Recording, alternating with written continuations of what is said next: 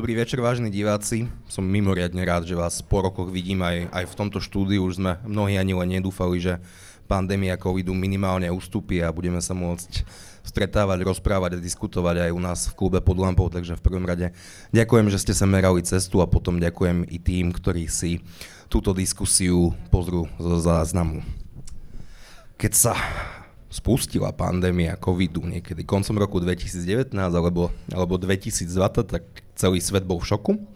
A jedna z reakcií Európskej únii bola taká tradičná, že ak je problém, ak je kríza, tak odpoveď zväčša na akúkoľvek otázku bývajú nové dlhy.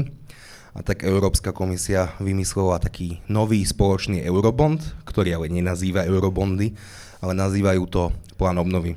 Je to plán, ktorý je k dispozícii všetkým členským krajinám Európskej únie a európske štáty majú pomerne voľnú ruku v tom, ako tieto miliardy eur uh, vyčerpajú, či vyčerpajú a podobne. Slovenská republika si ako jednu z priorít stanovila asi pomerne správne zdravotníctvo, na ktoré má ísť takmer 1,5 uh, miliardy eur. Z toho až 1 miliarda bez pár miliónov má ísť na rekonštrukciu, výstavbu a iné projekty nemocníc a nemocničnej siete. Keď si pozrieme a na tie sumy, tak si povieme, že miliarda eur, že to je naozaj že fajn, je to strašne veľa. Potom si však spomenieme, že naše atomové bomby stali tiež miliardu eur a hovoríme o o masovom, masovom testovaní, celospoločenskom testovaní, ktoré ex-premiér vtedy nazval jadrovou alebo atomovou bombou, tuším atomovou bombou. Potom tam boli ďalšie, ďalšie projekty pochybnej úspešnosti, ako je, ako je očkovacia lotéria a podobne. Takže touto optikou sa to možno až tak, množ, až tak veľa veľa peňazí nezdá. Ten investičný dlh v slovenských nemocniciach sa pohybuje na úrovni približne 3 miliardy eur, asi v tých optimistickejších optimistickejších scenároch a dnešný večer sa budeme rozprávať práve o pláne obnovy, o rekonštrukcii nemocníc, výstavbe nemocníc a ako to celé dopadne, keďže posledné týždne uh, začína byť ohľadne plánu obnovy v zdravotníctve pomerne značné kontroverzie, tak celý tento večer sa tomu budeme venovať. Uh, chceme, aby to bola diskusia, diskusia medzi respondentmi, ktorí sú tu na pódiu, ale i diskusia s vami divákmi, takže prípade, ak bude mať uh, ktokoľvek záujem sa do diskusie zapojiť, tak uh, mikrofón je vám k dispozícii, ale teraz už by som rád privítal mojich hostí. Prvým je Miriam Laponíková, riaditeľka Rooseveltovej nemocnice v Banskej Bystrici. Dobrý večer, prajem všetkým. Druhou je Miriam Letano, Letovanec, pardon, vedel som, že to pokazím, lebo sme sa o tom na začiatku rozprávali, takže Miriam Letovanec zo Svetu zdravia. Pekný večer. Mám tu aj fanklub a tretím je Teraz by som mal povedať, že Juraj Smatana, lebo si ho často miluje, ale je to Martin Smatana, ktorý je našim častým hostom, je to zdravotnícky analytik. Martin, vítaj. Ďakujem, ahoj a pekný večer prajem. Začníme v bode 0. Niekedy v roku 2017 a 2018, teda v čase končiacej Pelegriniho vlády, sa objavuje taký projekt, ktorý sa nazýva stratifikácia. A skúsime si aj porovnať stratifikáciu s optimalizáciou siete nemocníc. Pani Laponíková, keď si spomínate na stratifikáciu, o aký projekt sa jednalo? Neviem, či by som túto tému mala začínať práve ja, ale myslím si, že to nezačalo v roku 2017, ale začalo to ešte o mnoho skôr. A v zásade v tom čase ešte Martin pôsobil veľmi intenzívne na ministerstve a taktiež participoval na tejto téme. Um, je to v zásade ten podobný projekt, keď poviem ten istý, tak by sa mnohí asi na mňa hnevali, ale je to projekt, ktorý má hovoriť o, ja by som to pomenovala, o tom, akým, ako dať krásny spôsob legislatívou pokrytý tomu, akým spôsobom má byť poskytované procesné riadenie nemocníc v rámci toho, že ako má byť usporiadaný celý trh. Ja sa ospravedlňujem, mi bude chvíľku trvať, kým nájdem tie správne slova teraz. Ale ja... Ako ste si všimli aj mne, takže je to v poriadku. To, to, dobre, OK, ďakujem. Takže aby som to povedala ešte raz zrozumiteľnejšie, uh, má to byť o tom, že existuje na trhu živelná transformácia nemocníc uh, podľa toho, aký druh a rozsah služieb sa poskytuje a na úmyslom zákonodarcu malo byť v zásade uh, stanovenie reálneho nejakého legislatívneho alebo právneho rámca, v akom rozsahu má byť tá zdravotná starostlivosť poskytovaná. Um, ak sa nemýlim, tak tie údaje začali byť zbierané niekedy v roku 2014 a vychádzalo sa aj z tohto obdobia, z roku 2014 a postupne sa spracovávali analýzy, kde veľmi intenzívne participovali aj zdravotné poisťovne podľa toho, aká bola reálna výkonnosť jednotlivých poskytovateľov a cieľom bola teda tá optimalizácie sieť, siete. A keď ste použili ste taký termín, že živelná stratifikácia, potom si máme čo predstaviť? Je to proces, ktorý sa deje bez toho, aby bol nejakým spôsobom koordinovaný, ktorý je determinovaný viacerými aspektmi. Určite to je aj dostupnosť, určite to je možnosť konkrétneho poskytovateľa, štruktúra personálu v tej ktorej nemocnici a možno aj otázka nákladovosti jednotlivých druhov výkonov zohráva v tomto určite veľkú rolu. Teda aby som to skúsil zjednodušiť, jednotlivé nemocnice robili stratifikáciu živelne teda v zmysle trhovom a nechávali si oddelenia, ktoré sa im darilo personálne zaplniť a nenechávali si tie, ktoré, ktoré trpali nedostatkom personálu, alebo ktoré neboli bonitné, alebo ktoré neboli ziskové, alebo ako ste mám predstaviť? pre tých, ktorí možno nie sú takým nejakým zásadným spôsobom teda involvovaní v tej téme, tak asi by bolo fajn začať ešte o mnoho skôr za komunizmu, ktorý môžeme vyhodnocovať ako chceme, bola nejakým spôsobom nastavená sieť. Tá sieť bola nejakým spôsobom riadená. My tým, že sme prijali trhové hospodárstvo, chceli sme túto sieť nejakým spôsobom zmeniť. Tým, že prišiel pán Zajac, ktorého myslím si, že veľmi dobre poznáme. Z videnia. Áno, dobre. tak on mal nejakú svoju vlastnú predstavu, ktorú začal realizovať, ale žiaľ, táto určite nebola dokončená. Rudolf Zajac vždy hovorí, že žiadna reforma nikdy nie je dokončená. Preto, lebo reforma nie je konečná, je to kaizen, je to celoživotné, je to stále alebo procesné. No a tým, že došlo k tomu, že teda nebola dokončená a bola iba čiastočne rámcovo stanovená, tak od okamihu, ako teda on skončil ako minister, tak rôznymi parciálnymi krokmi sa vstupovalo do nejakého živého organizmu, z ktorého vzniklo to, čo vidíme teraz v rámci poskytovateľov zdravotnej starostlivosti. Pani Letovanec, aký je rozdiel medzi stratifikáciou a optimalizáciou siete nemocníc? som si myslela, že sa spýtate, že ako sme to vnímali vtedy my na úrade vlády. To si myslím, že by bola tiež celkom Ako podnetná. ste to vnímali vtedy vy na úrade vlády?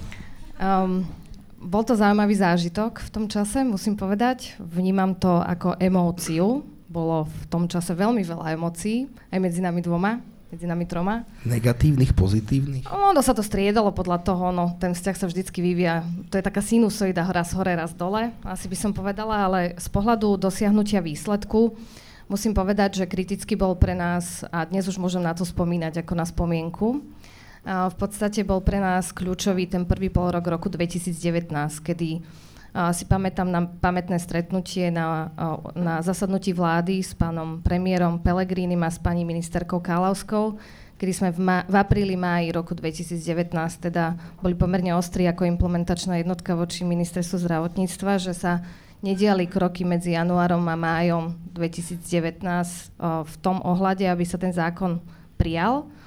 A ono sa potom vlastne ten zákon preklopil do toho, že sa stal politickou témou a sa stal predvolebnou témou. A tomu sme sa my ako reprezentanti analytických a implementačných jednotiek vlastne snažili vyhnúť, pretože sme vedeli, že pokiaľ sa ten termín, a teda minimálne z, na, z pohľadu nás ako implementačnej jednotky sme, sme vedeli, že pokiaľ sa to prešvihne ten termín cez 36.2019, čo znamenalo schválenie v Národnej rade Slovenskej republiky, tak už to zostane len politickou a zostane to len predvolebnou témou, čo sa aj v konečnom dôsledku stalo a ono sa to ťahalo potom aj ďalej. Nebolo trochu naivné myslieť si, že takáto zásadná reforma by mohla prejsť vo volebnom roku, teda v predvolebnom roku? Nebolo to, nebolo to vôbec naivné. Ak by boli dodržané tie termíny, ktoré boli stanovené v rámci rezortov, ktoré sme si stanovili na začiatku, tak to bolo v tom čase ešte priechodné a bolo to možné podľa mňa reálne schváliť. Potom v septembri 2019, kedy to prešlo vládou Slovenskej republiky, to už to sme už všetci vedeli, že aký, aký, aký, aký výsledok v podstate nás čaká a čo sme boli potom všetci vlastne svetkami aj ako verejnosť. Zásadný rozdiel medzi stratifikáciou a osn určite povie Martin, on je väčší odborník na tieto veci, ja sa môžem na to pozerať len z pohľadu procesov bol ten, že stratifikácia nám jednoznačne určovala tzv.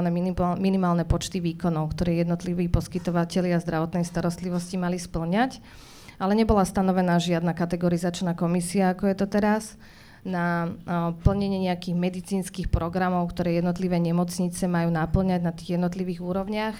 Nebol ako keby stanovený silný zásah regulátora, tak ako je to teraz. A určite o, sme nečakali dva roky na nejakú mapku nemocníc, na ktorú čakáme dnes. Takže dá sa povedať, ešte posledná otázka predtým, než dá Martinový priestor, že stratifikácia bol pro trhovejší projekt, ako je optimalizácia siete nemocníc? Ja to tak určite vyhodnocujem. Martin, súhlasíš? Um, určite, a to je podľa mňa najväčší rozdiel medzi dvoma projektami že my sme reálne verili, že stačí z pozície regulátora nastaviť tie obrysy a rysy, to znamená, že kde má byť urgent prvého, druhého typu a nejakú typológiu nemocníc a pravidlá. A potom uh, sme sa spoliehali, že ten trh vybere toho, kto vie tých výkonov mať najviac a splňa tie indikátory kvality, ktoré sme mali k tomu určené. Keď sa pozrieme, aký je ten postup dnes, tak to sa určuje centrálne uh, na základe nejakých historických dát a nevieme, ktorý prístup uh, by bol lepší alebo bude lepší, ale historicky vieme, že máme pomerne mm, smolu na to, ako dlho minister je pri moci často sa s ním menia ľudia. Občas aj šťastie. A často aj šťastie, máš pravdu, áno. To znamená, že moje obavy sú tu hlavne to, eh, že kým vedenie poisťovne je pomerne stabilné, teda až na to štátne, ale väčšinou tí súkromí sú dlhodobo, je tam nejaká kontinuita, nejaké poviem, významné know-how, tak nie vždy je to na strane štátu. Takže keď sa niečo takto centralizuje, tam veľké riziko, že raz tam príde a my to voláme test kotlebom, niekto, kto fakt nemá záujem akože, alebo tú tému a, a môže to skončiť hrozne. A takže toto je podľa mňa ten najväčší rozdiel. Okrem toho myslím si, že aj tie prístupy, aj tie, aj tie dopočty sú pomerne akože dobré, s tým, že kolegovia teraz to majú pochopiteľne oveľa kvalitnejšie prepracované. Slovenska je taká paradoxná krajina v tomto zmysle, lebo vláda Smeru, SNS teda nacionalistov, ľavičiarov slovenského typu a karpatskej kotliny plus most, teda presadzovali trhovejšiu reformu ako táto údajne pravicová vláda? Vieš čo, ono to... Mm, vieš prečo? Lebo ono... Yeah ľudia, ktorí nie sú v tom sektore, um, majú pomerne, také nazme to, naivné predstavy, ako by to mohlo fungovať. Ľudia si často myslia, že ja tam prídem, dupnem a bude po mojom, ale ten sektor je tak strašne dynamický a tak strašne komplikovaný.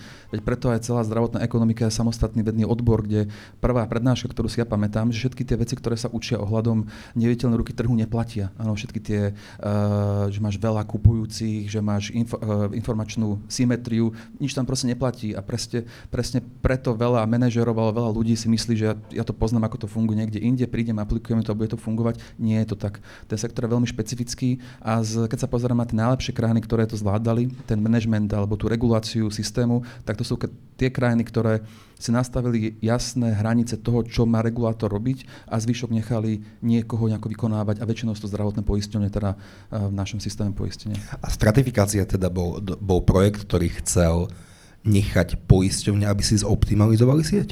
Uh, vieš čo, my sme tam nastavovali cez nariadenie 640 uh, minimálne normatívy, to znamená, že sme mali detálnejšie nadefinované, koľko musia uh, koho zazmúniť, lebo totiž to aj dnes... Alebo, aj skús, skús príklady potom. Dobre, aj do reformy OSN a do stratifikácie bola, bolo nariadenie 640 z roku 2008, ktoré definovalo a prikazovalo poisťovňam, koľko akých postelí musia v akom regióne zazmúvniť. Nakoľko to nariadenie... akých postelí nemyslí, že či drevené, železné, ale myslí, že na ktorých oddeleniach? Áno, napríklad interné, internistické, chirurgické, ako ťa napadne. Mm, povedzme, že to bolo z hľadiska dostupnosti tak. zdravotnej starostlivosti. Áno. A ministerstvo však tento zoznam neaktualizovalo od roku 2008 ani raz, čo viedlo... V roku 2008. Áno, čo, uh, mal nejaké menšie úpravy, tam boli ohľadom urgentných príjmov čo ale spôsobilo, že ministerstvo ako regulátor reálne nereguloval ten sektor, lebo to treba aktualizovať na ročnej báze, lebo ten sektor je veľmi dynamický. No teraz si predstav, že to nerobíš 12, 13, 14 rokov iba s nejakými drobnými vecami. Um, takže ministerstvo podstate stratilo tú kontrolu nad tým. A čo vlastne sme v rámci tej stratifikácie navrhovali je to, že poďme to celé zaktualizovať, upraviť, vyprecizovať, určiť tam typológie nemocníc, aby bolo zrejme, koľko akých lôžok na akej úrovni alebo kategórii nemocníc potrebujeme a necháme potom nejaké minimálne body, ktoré potrebujeme mať zazmúdené, aby bola časová dostupnosť a necháme o zvyšok, sa postará poisťovne s tým, že my určíme čakacie doby, indikátory kvality a tie postele ako nejaký, nejaké bezpečnostné sito. Ja som chcela dodať, že keď hovoríme, že je systém dynamický, že aby sme vedeli, čo si pod tým predstavujeme, ono to v zásade znamená, že postupy, ktoré sú aplikované pri poskytovaní zdravotnej starostlivosti, sú tie, ktoré sa dynamicky menia.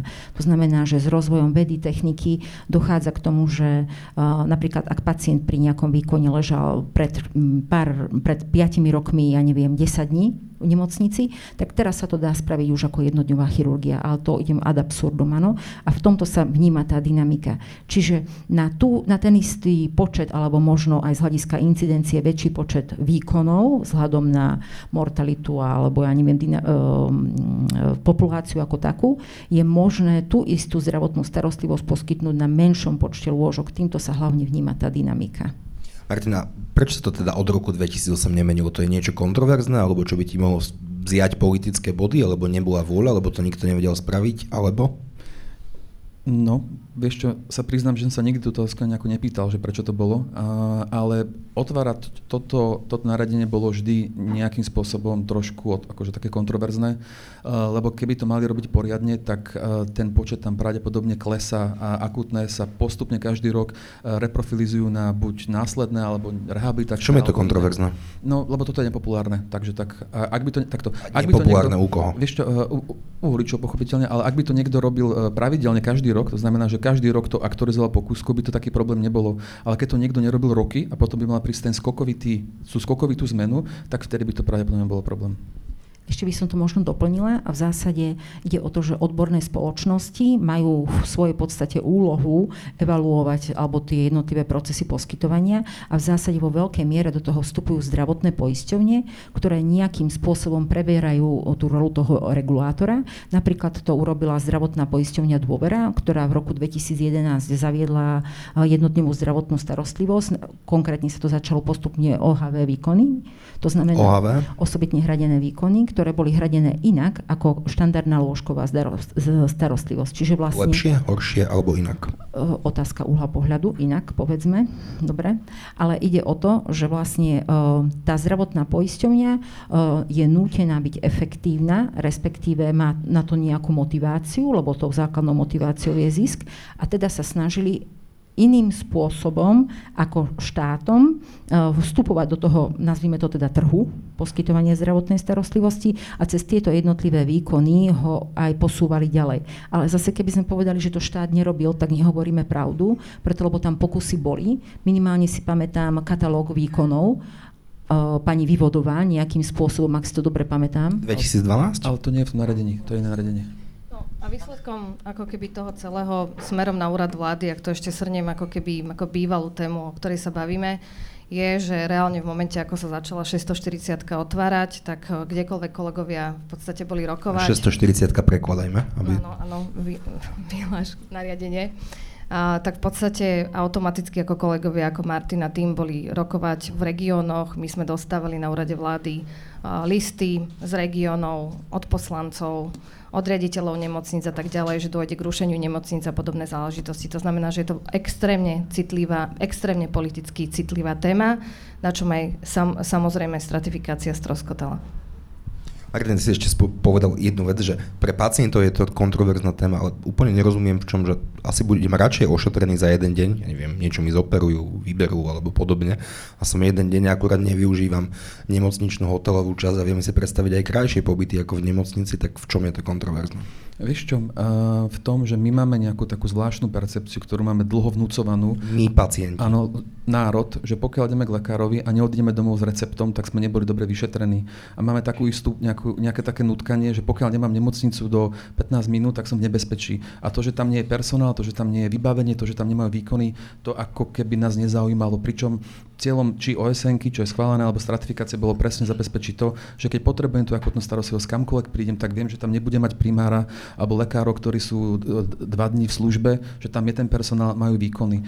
A toto je taká mm, zmena vnímania ľudí, to je niečo, čo aj preto sme mali nejakú komunikačnú podporu v tom projektu a na tom treba robiť, lebo je to v princípe o edukácii pacientov. A keď sme pri tom, keby sa viac pracovalo s tými pacientmi, keby sme ich nevnímali ako nejaké obečky, ale ako informovaných spotrebiteľov, tak ja verím, že nám klesnú či počty návštev, hospitalizácií, zlepšia sa rizikové faktory, len toto je niečo, čo mi príde, že nejakým spôsobom stále ignorujeme. A tá kontroverzia spočívala aj v tom, že teda vám asi volali kadejakí lokálni politici a báli sa toho, že im zrušia nemocnice. Ale táto obava asi nevymizla s tým, že stratifikácia padla, ministerka Kalovská uh, odstúpila zo svojej funkcie uh, funkcie sa ujal, tuším, Peter Pellegrini, že? Dočasne? No a teraz switch, prichádzame do roku 2020, a prichádza pandémia, a prichádza plán obnovy a ten plán obnovy sme, teda sme politici, teda vládnej koalície, to využili na to, aby dokázali politicky presadiť optimalizáciu siete nemocníc, teda modifikovaný projekt stratifikácie, zásadne modifikovaný. Správne? Oni podmienili čerpanie zdrojov z plánu obnovy schválením reformy. No a tá reforma je teda, teda schválená je to, je to dobrá správa pre slovenských pacientov? To závisí od uhla pohľadu. Z vášho uhla pohľadu. Ak bude e, zadefinovaný v každom tom programe, tak ako sa to udáva, um, budú zadefinované parametre, na, na akých vieme monitorovať kvalitu, ale nie ako subjektívne vnímanie jednotlivca, ale ako nejaký benchmarkovateľný, teda porovnateľný parameter, tak určite to je e, pre pacienta lepšie, lebo po vyhodnocovaní, tam po prechodnom období, e, by sa jednotlivé tie programy mali prehodnocovať, ako sú naplňané a v prípade, že budú vyhodnotené ako e, programy, ktoré, ku ktorý, u ktorých dochádza k naplňaniu tých kvalitatívnych parametrov v tej ktorej nemocnici, tak ten pacient by mal byť spokojnejší, s tým, že mm, má kvalitnú zdravotnú starostlivosť efektívne poskytnutú. Lebo mm, každý ten program, každá jedna odbornosť, keď by som to mala hovoriť po starom, lebo toto je taký troška new speak, lebo sa posúvame, a ten, ten, ten program by mal mať zadefinované materiálno-technické vybavenie, personálne zabezpečenie a zároveň aj tie kvalitatívne indikátory pre uh, jednak uh, aj odborné vyhodnocovanie, ale na základe toho ten pacient, e, pacient ako občan by mal byť si, e, byť si istý, že bude mať v čase, konkrétnom čase, alebo aj čakačky, e, dostupnú zdravotnú starostlivosť. Za svet zdravia, aký pohľad?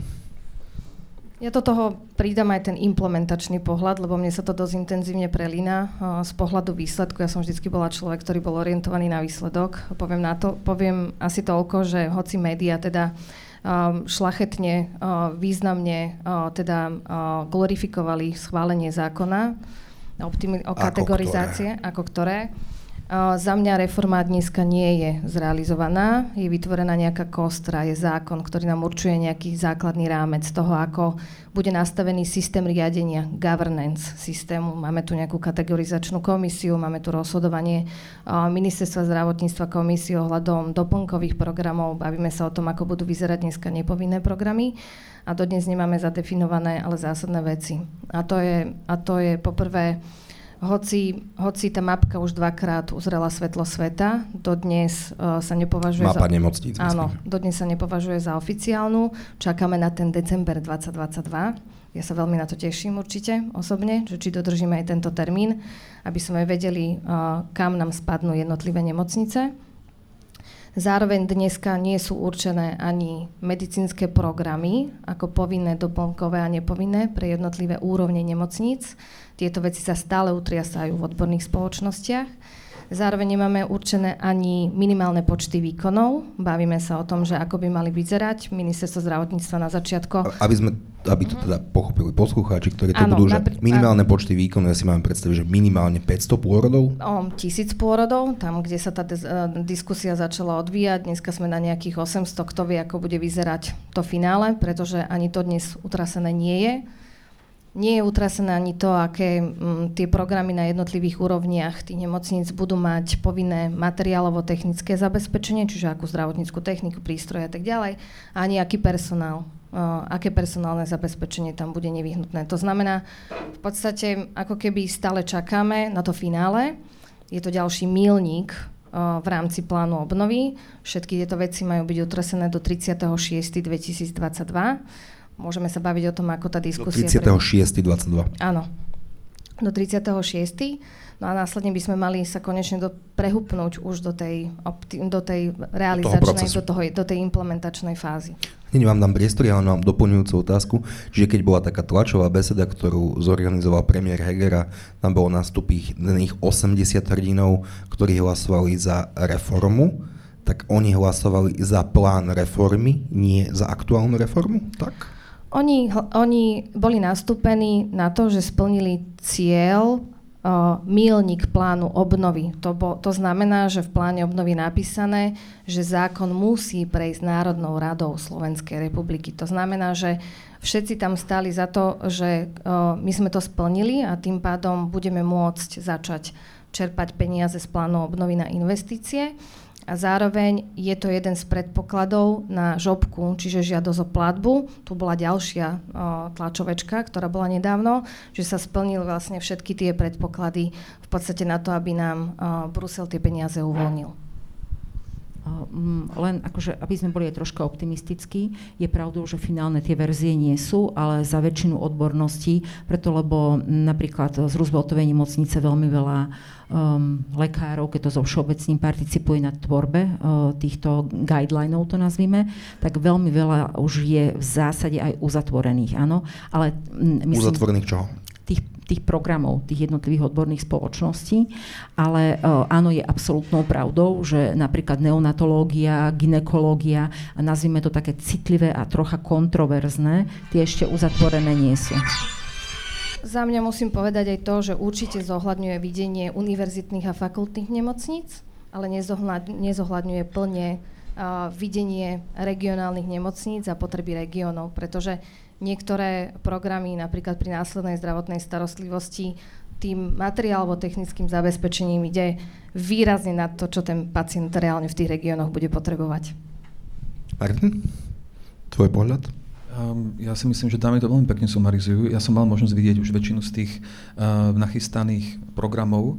Uh, mne sa to analyticky veľmi páčilo. Je to presne tak, ako som to chceli mať my zadefinované, ale presne ako povedala aj pani riaditeľka, tie kľúčové a kritické ešte stále chýbajú a bude podľa mňa veľká výzva to stihnúť do toho 36.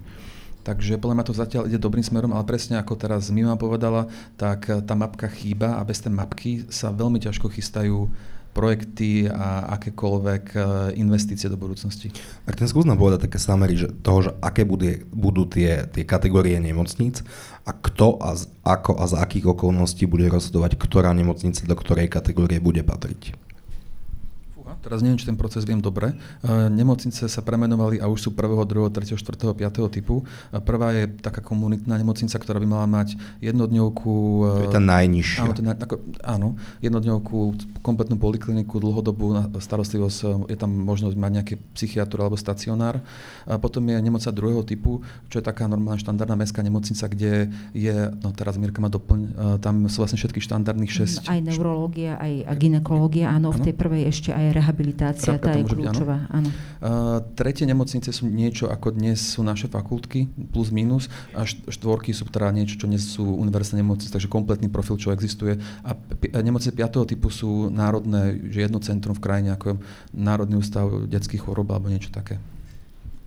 Či? Chceli ste reagovať? Áno. O, o, myslím si, že tá debata o tých jednotlivých stupňoch je ešte taká, že asi nie je celkom uzatvorená. Vôbec nie je uzatvorená. Pod tým národná sa v zásade vníma, alebo takto to je myslené, že Bratislavská Bratislava ako taká. Národná rovná sa Bratislavská?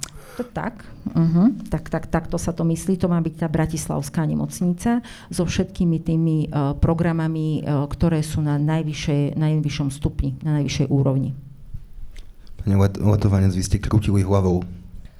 Za mňa, ja už som zažila veľmi veľakrát rôzne návrhy. Myslím si, že je potrebné si fakt vážne počkať na to, ako budú vyzerať reálne finálne zoznamy medicínskych programov ako povinné, doplnkové a nepovinné pre jednotlivé úrovne a potom si môžeme povedať a baviť sa o tom, či to zadefinovanie tej kategorizácie reálne odzrkadluje potrebu poskytovania zdravotnej starostlivosti v danom regióne s tou časovou dostupnosťou, vecnou, geografickou a zároveň aj z pohľadu čakacích dôb. Ako na teraz sa baviť o niečom, čo sa každý týždeň mení, je podľa mňa mm, síce fajn, ale o, dokým sa tie kľúčové veci, tie kľúčové minimálne počty výkonov neuzatvoria, tak môžeme o tom len dneska filozofovať.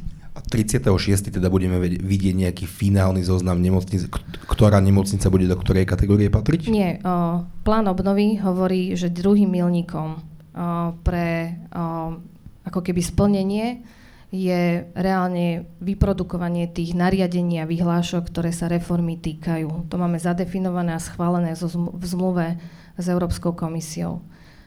Mapka je rozhodnutie politikov, zverejnenie mapky je čisto rozhodnutie politikov, ktoré sa má zrealizovať v decembri 2022 a to s, pohľadu, s ohľadom na to, nakoľko nás čakajú regionálne voľby. Takže po regionálnych voľbách sa dozvieme, ktorá nemocnica bude kde patriť a je to čisto na rozhodnutí politikov, to je také ambivalentné, že je to na rozhodnutí ministra, premiéra, parlamentu, poradky nepremiéra alebo koho? Za mňa transparentným spôsobom je s vydaním vyhlášok a nariadení zverejnenie mapky, pretože tak by to malo byť. Takým spôsobom sa nám nastaví to state of play v systéme, aby sme všetci vedeli, kam patríme a reálne sa to začalo realizovať takým spôsobom, ako má, to znamená schválenou, schválenými predpokladmi reformy, optimalizácie siete nemocnic. No, skúsme z praxe, tak Mícholovce budú kde patriť a kde bude patriť Bory, o, nemocnica Bory. Čakáme na to, aby sme vedeli, kam budeme patriť. Stále neviete? Stále nevieme, ako budú vyzerať povinné Ani off record nám to nemôžete povedať. Ja si nemyslím, že sme off record. Pani Lapuníková, vy už viete teda rozvoltová nemocnica, kde bude patriť? Ja by som ešte možno doplnila to, že samozrejme, že nakoniec je politické rozhodnutie, ale aby sme úplne mm, nedemonizovali tú politiku, tak to rozhodnutie beží na základe nejakých faktov. Myslím si, že pani Salajová a tých pár ľudí, čo s ňou na tom pracujú, vychádzajú z tých čísel, počtov výkonov, ktoré boli v zmysle DRG, lebo to je nejaký um, benchmarkovateľný vstup a za nejaké obdobie. Samozrejme, že roky 20 a 21 v tomto prípade nie sú relevantné, ale to obdobie predtým áno. A myslím si, že teda naši politici sú v zásade, alebo by mali byť zodpovední. Chcem veriť, že sú zodpovední a na základe tých relevantných vstupov, ktoré majú z toho predchádzajúceho obdobia, kde sú presne v DRG dávkach stanovené počty u jednotlivých poskytovateľov tých výkonov, budú postupovať pri tvorbe tej siete. Hej, lebo tie jednotlivé programy definujú tie počty, ktoré samozrejme sú predmetom diskusie, že či to je oprávnené množstvo alebo nie je tých výkonov, ale chcem veriť tomu, že na, eh, sa v konečnom dôsledku všetci rozhodnú na základe relevantných dát. Tí dáta dnes uh, v podstate sú predmetom verifikácie. My ako poskytovateľia zdravotnej starostlivosti sme boli znovu vyzvaní ministerstvom zdravotníctva na predloženie dát uh, za jednotlivé nemocnice. Teda, ako hovoríme o dátach, tak ministerstvo vás výzve, že zoperoval som toľko žlčníkov a tak si to mám Nie, ministerstvo poslalo jednu excelovskú tabulku, ktorou žiada informácie o, o zaškrtnutie. V podstate si, si to predstavme, že aké programy by sme chceli poskytovať v jednotlivých nemocniciach, aké personálne zabezpečenia až na úrovni kódu oddelení a kódu zdravotníckých pracovníkov v podstate realizujeme a aké MTZ v podstate... MTZ? materiálo-technické zabezpečenie v nemocniciach je. Sú to všetko informácie do určitej miery granularity, ktoré si dokáže ministerstvo získať z, výkazov, z ročných a štvrťročných výkazov NCZI, ktoré k dispozícii má. To znamená, že ako keby nám beží paralelná aktivita získavania informácií zo sektora, ktorá môže byť podložená dátami, ktorými dneska štát reálne disponuje. Takto? Iba doplním im, totiž to tieto, tieto dáta by ministerstvo malo mať z dvoch výkazov Národného centra zdravotníckých informácií. Jeden je s nadpisom, že E a druhý je R, takže Ečkový a Rkový výkaz.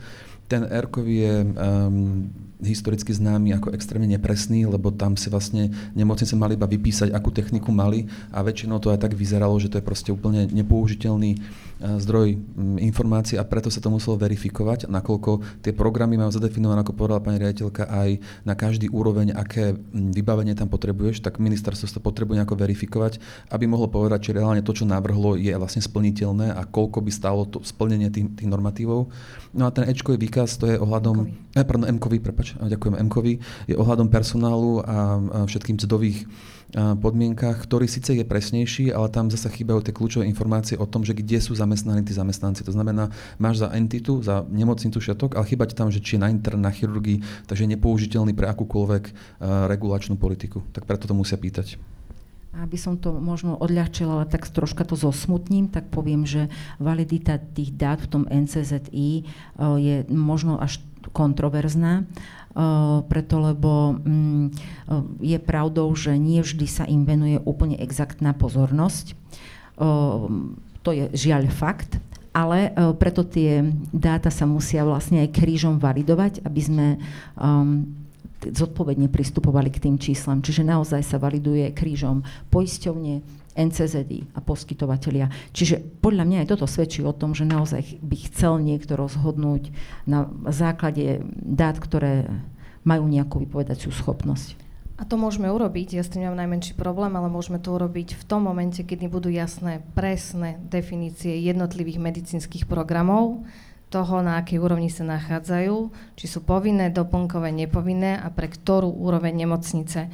Validovať to v procese predtým, ako vôbec nevieme záver a výsledok tých jednotlivých programov, je za mňa um, aktivita, ktorá bude musieť byť ešte raz zvalidovaná a zaktualizovaná. A tieto informácie teda ešte nemáme? No finálne to nemáme. My sme sa teraz prvých možno 20-25 minút dlho rozprávali o stratifikácie a OSN, teda optimalizácie siete nemocníc. Martin, prečo? Že prečo sme sa rozprávali? Mm, dobre. Či vieš? tuším, tuším. No, tá moja otázka smeruje k tomu, že optimalizáciu siete nemocníc sme naviazali na plán obnovy a keď sa plán obnovy teda ešte spúšťal a tvoril, tak ty si ešte v, v tom čase pôsobil, pôsobil nie, už si nepôsobil na ministerstve? Uh, nie, už som tam nebol, ale poslali mi tú prvú verziu potom na spripomienkovanie, z čoho mám doteraz veľmi vividný zážitok. A, aký máš z toho zážitok? Živý, pamätám si tú, tú Opíš tie pocity. Možno ešte vysvetlím, že prečo to poslali mne, totiž to. Ja som nastúpil na ministerstvo v roku 2000, myslím, že koncom, koncom 14, začiatkom 15, na projekt PPP Rásoch to znamená, že keď sa zvažovalo súkromné... Na búranie? Nie, nie, na, to je, na, keď sa zvažovalo, že bude verejno-súkromné partnerstvo, to znamená, že sa zvažovalo, že tam bude nejaké konzorcium zahraničných firiem, ktoré na to pomôžu postaviť, prevádzkovať čokoľvek. A ja som sa tam dostal kvôli tomu, že keďže ministerstvo vtedy malo poradcov, bol tam Ernst Young, bol tam holandské TNO a boli tam nejaké londýnske univerzity a jeden z tých uh, londýnskych profesorov ma učil v, v Anglicku, tak mi povedal, že je to taký projekt a takýmto spôsobom sa dostal na ministerstvo. To znamená, že ja som sa uh, téme výstavby nemocnic venoval veľmi intenzívne, veď aj s pani riaditeľkou sme spolu boli v Škótsku, Holandsku, Nemčine, Španielsku, pozerať tie nemocnice, procesy sme sa učili a potom aj s, s, s Mimou sme chodili na vládu aj s pani riaditeľkou obehovať po ten projekt. To znamená, že toto bola téma, ktorá som sa vždy venoval. Tak ja som sa potom potešil, keď prišiel ten prvý návrh toho, že ako by sa mohli tie peniaze, ktoré teda z plánu obnovy prišli, mohli investovať do tých nemocníc. Keď mi to poslali, tak ja som mi tam napísal taký pomerne intenzívny feedback, že je to nerealistické, nesplniteľné, chýbajú tam akékoľvek náznaky transparentnosti a že tam chýba to hlavné, nejaký alokačný mechanizmus, ktorý povie, že ty si nemocnica takého rozsahu typu veľkosti, tak máš nárok na nejakú sumu. Tak som im to tak pekne napísal, že toto sú základné veci, ktoré vychádzajú z tých skúseností tých nemocníc, ktoré sme e, predtým riešili, alebo z toho, že sme napríklad nastavili operačný program IROP podľa nás veľmi, veľmi pekne. No, e, na tom stretnutí bolo vysvetlené, že e, ja tejto téme vôbec nerozumiem. Od oso- no, tak už po tých rokoch už môžeš povedať, že kto konkrétne ti to vysvetlil? Vieš čo, stále budem držať to, že nepoviem, ale to asi bude zrejme, nakoľko osoba nikdy nepôsobila v zdravotníctve a nemala manažerskú funkciu a dovtedy sa pohybovala v veľmi špecifickom sektore, takže asi je tak zrejme, že kto to bol. A on to pokračoval ďalej, to by mi nevadilo, veď tak to pri nás analytikom, sme štandard, štandardne počúvali, že tomu nerozumieme. A No a keď to pokračovalo ďalej, tak mi bolo povedané, že vlastne oni nepotrebujú žiadne, žiadne analýzy, žiadne vzorce, lebo oni vedia, ktorá nemocnica má byť schválená. A keď som im vysvetlovala, že tam musí byť nejaká proporčnosť, lebo ten plán obnovy má byť na tie najviac zasiahnuté oblasti alebo regióny alebo čokoľvek, tak oni im povedali, že uh, žiadne také nepotrebujú, lebo potom by určite šli peniaze aj do Penty a radšej nech to všetko prepadne, ako by šlo euro do Penty. Počkaj, ešte raz. Nie, že, to, to, to, predýcham chvíľu. Toto ti naozaj, že niekto kompetentný a lucidný napísal? Uh, to mi povedali, uh, ale ešte bolo také vtipné, um, že potom pochopiteľne som bol ja obvinený, že som penťak a potom, že som ešte aj smerak. Takže vrajím, že ja som sa to snažil pomôcť. Penťacký smerak je dobré. som sa im to snažil všetko vysvetliť. A akože konštruktívne, že napríklad som vysvetlil, že mali sme rovnaký problém v 2015, keď bol operačný program IROP, 168 miliónov eur uh, do nemocníc a neboli pravidla čerpania. A čo, čo hrozilo, že proste pár nemocníc to vyčerpá, nezostane na nikoho, s tým, že štát nemohli čerpať, lebo tam niekto dal klauzulku, že nemôžu nemôžu byť zadlžené, aby mohli čerpať. Veľmi nešťastné to bolo. Podnik v ťažkostiach. Podnik v ťažkostiach, prepač, tak to bolo, hej. No čo sme spravili? My sme sa povedali, že nám je absolútne jedno, že, že koľko má nemocnica lôžok. Čo nám záleží je to, aby uh, sme vyplatili podľa toho, koľko pacientov tá nemocnica, uh, akože, vyš, akože sa, o koľko pacient sa postará, lebo na, sme sa pozerali na to, že koľko je, že euro per patient.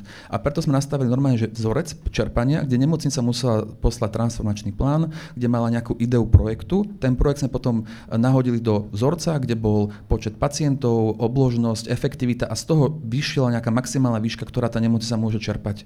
A pochopiteľne, keďže naše nazme to, štátne nemocnice sú rozsahovo veľké, majú viac pacientov, tak aj tie projekty boli väčšie a záver bol taký, že sa z tých 160 miliónov eur uh, podporilo 27 projektov, iba 8 bolo uh, takých, čo boli v pôsobnosti alebo zrateľskej pôsobnosti štátu alebo vúcky, ale čerpali takmer 50% A keď som sa pozrel, aká bola priemerná, priemerná výška podpory uh, tej, tých ne, ministerských nemocníc, tak to bolo takmer 15 miliónov eur a tých súkromných to bolo 4,8 milióna eur. Kvôli tomu, že bol vzorec transparentný, vopred jasne komunikovaný. A toto som sa snažil tým ľuďom vysvetliť, že dá sa to nastaviť a ja som bol poobvinený z všetkého a na konci som dostal aj čo to bolo, uh, som sa dostal na čierny zoznam ministerstva a mal som tam asi zákaz vstupu a keď som tam nechodil, tak som sa o tom dozvedel až o rok.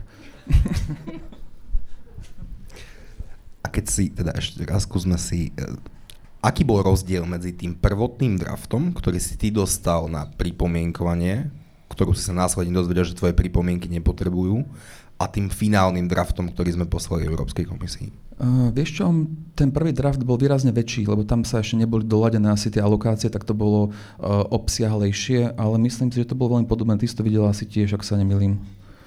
Áno, na materskej dovolenke som to vtedy v tom čase videla. Nie je to výrazne uh, odlišné od toho, čo bolo následne schválenou komisiou. Pani Lapuníková?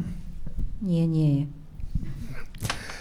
V pláne obnovy sa však píše, napriek tomu feedbacku, ktorý si, ktorý si Martin dostal, že e, finančné prostriedky z plánu obnovy budú, budú k dispozícii akémukoľvek e, stakeholderovi, e, nehľadiac na to, či je to štátny, alebo či je to vyšší územný celok, alebo či je to, či je to neštátny alebo súkromný, súkromný hráč.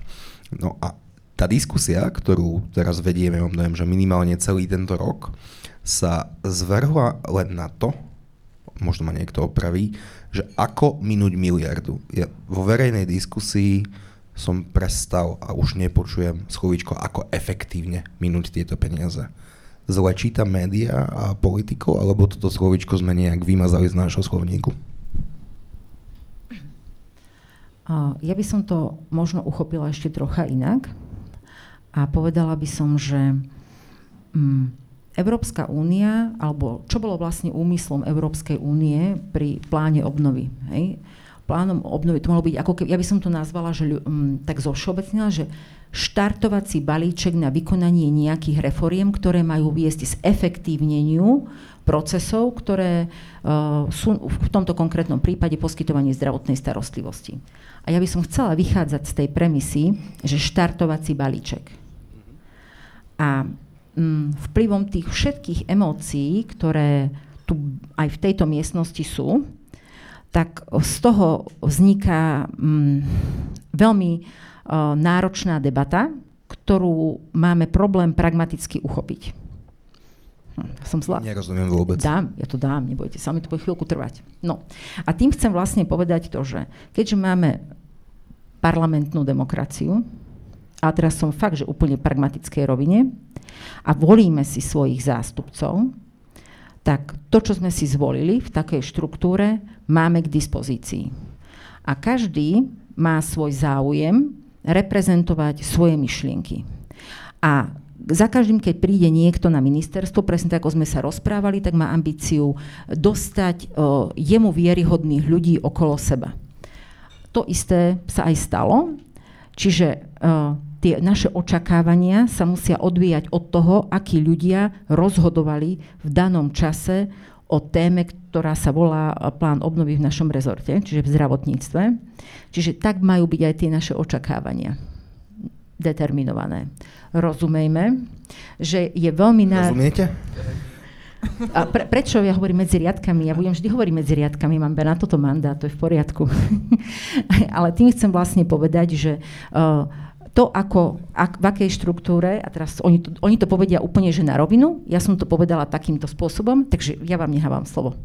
Nech sa páči. No dobre, tak to skúsime inak. Ja to nevnímam ako štartovací balíček. Keby nebolo pandémie, tak plán obnovy tu nikdy nie je.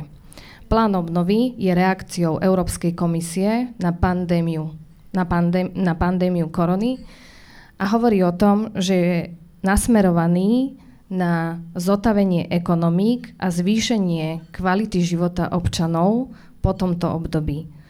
Predpokladom na rozpustenie, distribúciu, tých, na investície, týchto, na investície vlastne v tej ekonomike sú reformy, ktoré musíme zrealizovať, pretože za súčasného stand-by režimu už to nie je udržateľné.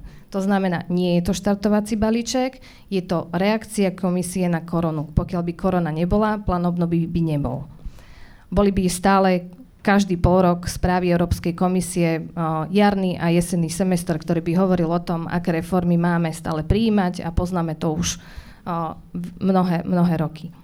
Európsky parlament v júli 2021 zverejnil štúdiu ktorá hovorí o tom, že zmapoval všetky regióny všetkých EU27 krajín a povedal, ktoré regióny boli zasiahnuté pandémiou najviac, kam by tie peniaze primárne smerovať mali. Bohužiaľ, v top 5 najhorších regiónov zo všetkých EU27 krajín je zakomponovaný aj Košický a Prešovský samozprávny kraj. To znamená, nie je z pohľadu 8 krajov na Slovensku z pohľadu všetkých krajín v EU27. To znamená, ten predpoklad plánu obnovy hovorí, že máme nastaviť kritéria distribúcie tých peňazí tým spôsobom, aby sme tým občanom, ktorí boli najviac zasiahnutí koronou, dokázali zvýšiť životnú úroveň, aby sa dokázali vysporiadať s tým, čo sa v tých regiónoch stalo čo najlepšie skúsim takto jednoducho a potom asi pôjdeme do investícií v, v rámci plánu obnovy. Martin, s reakciou? Rozmýšľam, ak čo to tak doplniť. Um, ale asi, asi doplním to, čo som povedal. Ten plán obnovy bol písaný Marekom Krančím a jeho ľuďmi a on explicitne opakovane povedal aj v tých rozhovoroch, má teraz také mediálne turné, že absolútne zrejme, že koho a čo chce podporiť. A sú to nemocnice, ktoré niekto vybere. V jednom rozhovore povedal, že to bude pán premiér, takže to nebude pán, nejaká... Asi viem, v ktorom rozhovore, ale pán Krajčí teda hovorí, že pán premiér budú vyberať, ktoré nemocnice podporíme z plánu obnovy on osobne? Toto tvrdí Marek Krajči? Mm, v jednom rozhovore to tak uh, tam povedal, takže predpokladám, Ale pani Lapuníková správne podotkla, že toto je ešte parlamentná demokracia. Áno, uh, avšak uh, iba doplním, vieš, uh, zober si, že keď si pozrieš tie rozhovory a uh, napríklad Martina Antošova, čo mal taký pomerne pekný rozhovor tiež v jednom denníku, tak uh, konečne sa niekto z tých nemocníc ozval, lebo oni sa boja ozvať, oni sa boja priznať pravdu, že ako to je, že ako k ním prístupuje ministerstvo, či je to ZIA. Počkaj, počkaj, pani Lapuníková, reakcia? Uh, na to sa dá reagovať aj veľmi dlho, aj veľmi krátko. Môžete pokojne veľmi dlho. Dobre.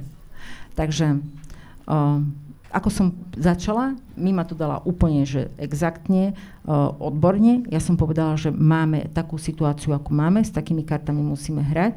Uh, ja si myslím, že ja ako zástupca nejakého poskytovateľa zdravotnej starostlivosti môžem um, poviem to takto, hrať len s tými kartami, ktoré mám k dispozícii a snažiť sa zabezpečiť poskytovanie zdravotnej starostlivosti. Tým chcem aj povedať, že komunikácia, ale pandémia veľmi ovplyvnila komunikáciu, to si myslím, že musíme povedať úplne reálne. Negatívne?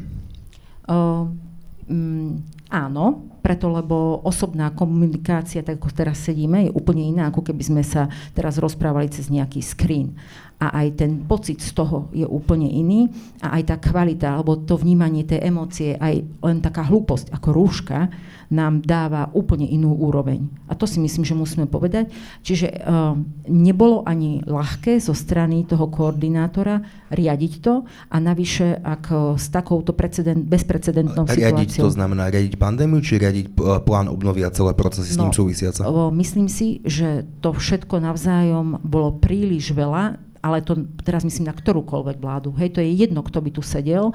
Rovnaké problémy mali aj v úplne iných ekonomikách, ktoré sú na úplne inej úrovni, čiže mali problém s riadením tých procesov. Čiže ja sa nechcem ani zastávať ministerstva, vždy sa dá zlepšiť komunikácia, ale myslím si, že ako každý by z nás by to robil určite inak, ale v tom čase za tých okolností, ako to robili, tak sme sa dostali do tejto fázy. Čiže nejakým spôsobom sme to zvládli budem pragmatická. teraz skúsme krátku odpoveď. Komunikácia je náročná. A zlepšuje sa? Vo vzťahu k plánu obnovy? vo vzťahu ku všetkým stakeholderom, teda napríklad aj k Rooseveltovej nemocnici, že už momentálne Rooseveltová nemocnica a vy viete, že v ktorej kategórii budete, to je jedna pomôčka, ale potom napríklad Nie, i to, nevieme. že či budete mať uh, možnosť čerpať peniaze z plánu obnovy. Ani to nevieme.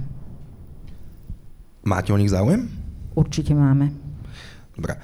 A teraz skúsme dať také že kolečko, že o tom, že čo potrebujú nemocnice na to, aby sa mohli zapojiť e, do plánu obnovy a aby tieto finančné prostriedky mohli dostať. Môžete pokojne rovno začať. Musia predložiť projekty o, zriadovateľovi. Teda o, na ministerstvo zdravotníctva, prepačte. To sme už urobili. Aj my. Aj vy? Nie, ale podľa mňa oni musia, poskytovať. musia ísť a presvedčiť Mareka Krajčova a Helenku Hlubockú, že oni sú tí správni.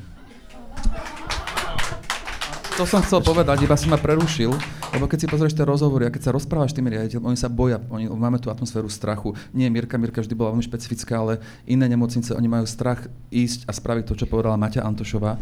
Ale keď si pozrieš tie rozhovory, oni menujú stále tých istých ľudí, to znamená, že to, čo odišiel Marek Krajčí a jeho tým sa teraz vracia cez všelijaké bizarné poradenské funkcie. A iba to Aké svedčí... bizarné poradenské no, tak funkcie? máme, uh, veď včera, spravil som veľkú chybu, že som si včera pozrel rozhovor uh, Mareka Krajčia s Zuzkou Kovači Hanzelovou, ja som nemohol spať potom. Tam tie, to, to nie je sranda, to ako klamal, zavádzal, uh, vyviňoval sa, normálne neverím, nechápem, aký duch do ňo vbehol v tom humne, ale nemohol byť... To bolo niečo hrozné, to bolo niečo tak hrozné, že ja Od som tej uvažoval, rozlúčkovej party u nás sa vám nejak zhoršili Ja som, ja som uvažoval, že napíšem uh, blog, kde vysvetlím, kde všade klamal, lebo ako môže niekto tak strašne uh, zavádzať, lebo to bolo zrejme, že on je osoba, ktorá má obrovské slovo A je to, je to bizarné, že máme niečo ako, uh, ako kedysi fungoval pán Paška, že bol reálny minister a za ním bol niekto, kto nemal funkciu, alebo v poradenskej nejakej skupinke bol hentam, hentom a všetko dirigoval a je to niečo nejak, absolútne neakceptovateľné. A ty si nepozorne počúval, akože tí ľudia majú kvalifikácie. Napríklad Marek Krajčí, Zuzany Kovačič Hanzovej povedal, že pani Hlubocká je veľmi ideálna na túto funkciu, lebo vie veľmi dobre po anglicky nechcem byť osobný o ten princíp, že musíš mať nejaké transparentné riadenie, nemôže to byť, že niekto spoza humna si tam niečo diriguje a ty musí mať s ním dobré vzťahy, aby ti schválilo. Toto je niečo absolútne neakceptovateľné. A teraz si predstav, že 4 či 5 rokov na ministerstve snažíme zavádzať transparentné e, procesy, kroky, ako by to malo fungovať, komunikácia, všetko. Teraz príde vláda zmeny a prvé, čo spraví, funguje ako v roku 2011. Však to je, to je, to je niečo hrozné. A ešte sa potom uh, v rozhovoroch uh, to sa tvária, aké boli tie najsvetejší. No, a hrozí, že nebudeme čerpať fondy ešte z toho. To je to. Ešte tam doplňujúcu otázku, ale nechám reagovať, že reálne nám hrozí teda ten scenár, že nebudeme vedieť čerpať uh, finančné prostriedky z plánu obnovy, lebo to nestihneme? To hovoríš? Áno, to hovorím. Nakoľko uh, Máťa Antošová, neviem, čo to dnes publikuje, veľmi jasne popísala to, že je proste projekt blokovali a nechápe nejakým spôsobom prečo. Zober si, že aj, Hovor, aj Banská... Poďme hovoriť rovno mená, že, si, keď že hovorí, aj, že, že blokovali, tak kto? Nechcem, nechcem menovať, stačí si pozrieť rozhovor, aký, aký, aký ona dala, lebo by som to mal teraz z toho, že som to prečítal som sa s ňou porozprával. A zober si, že aj Banská Bystrica mala vyobstaranú rekonštrukciu, ktorú proste, proste nedali financie, napriek to bolo nachystané. A teraz si zober, že keby sa vtedy schválila tá rekonštrukcia, ktorú sme obhájili spoločne vtedy na vláde, tak by sa už bolo možno pred v finálnych fázach, nehovoriac o tom, že ak by sa teraz ten projekt znova schválil, tak je ná, nie násobne, ale desiatky percent drahší. A teraz otázka, že niekomu sa dá znova zosobniť tá škoda, že to vtedy nepodpísal, lebo sa mu tam niečo nepáčilo. V parlamente je viacero návrhov na, myslím, že ak sa tá hmotnú zodpovednosť politikov určite to prejde. Tak... Majú to v programovom vyhlásení vlády. Áno, áno, áno. Ja neviem, kde mám začať s tou reakciou, pretože rada by som ako keby buď aj k tej governance, tomu riadeniu, riadeniu zo strany ministerstva, ale aj potom k tým, uh, tej paranoji zo včerajšieho rozhovoru. Ja som si tiež vypočula ten podcast, tiež som ho na trikrát počúvala, pretože bolo tam uvedených strašne veľa nepravd aj voči svetu zdravia ako, ako inštitúcii, ktorá má záujem stavať za peniaze z plánu obnovy, tak možno začnem tým prvým a potom budem pokračovať tým druhým. Tam si tiež dlhší vstup, skúsim byť jasná.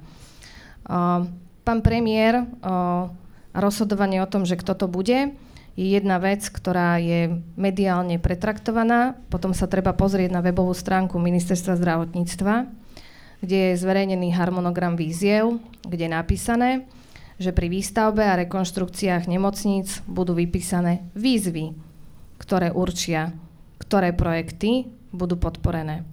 Termín sa presúval z apríla na september. Pokiaľ sa bavíme o tom, či poznáme kritéria, na základe ktorých budú tie jednotlivé projekty vyhodnocované, tie dnes nepoznáme. Poznáme len spôsob, ako budú priorizované projekty, ktoré sme do 14.4. mali ako poskytovatelia uh, v podstate predložiť ministerstvo zdravotníctva. Doplňujúca otázka, všetky projekty už sú momentálne na ministerstve, tak? Alebo ešte je tam možnosť, aby niektoré nemocnice tieto výzva, projekty stále podávali? Tá výzva z ministerstva bola jasná. Hovorila len o komponente 11, to znamená moderná a dostupná zdravotná starostlivosť pre zariadenia alebo poskytovateľov, ktorí sú neštátni a potom hovorila pre štátnych, pre, pre všetky podriadené organizácie v zriadovateľskej pôsobnosti ministerstva, že majú predkladať svoje investičné zámery, myslím, že to bolo na 10 rokov. Hej? Teda tam boli nejaké dva chujevky, že pre štátne nemocnice a neštátne? A neštátne, presne tak. My ako neštátni, alebo teda poskytovateľia mimo zriadovateľské, lebo to nie sú len neštátni, to sú aj nemocnice, ktoré sú v zriadovateľskej pôsobnosti, miest obcí a tak ďalej. Mali sme predkladať len projekty, ktoré sa týkajú komponentu 11, moderná a dostupná zdravotná starostlivosť.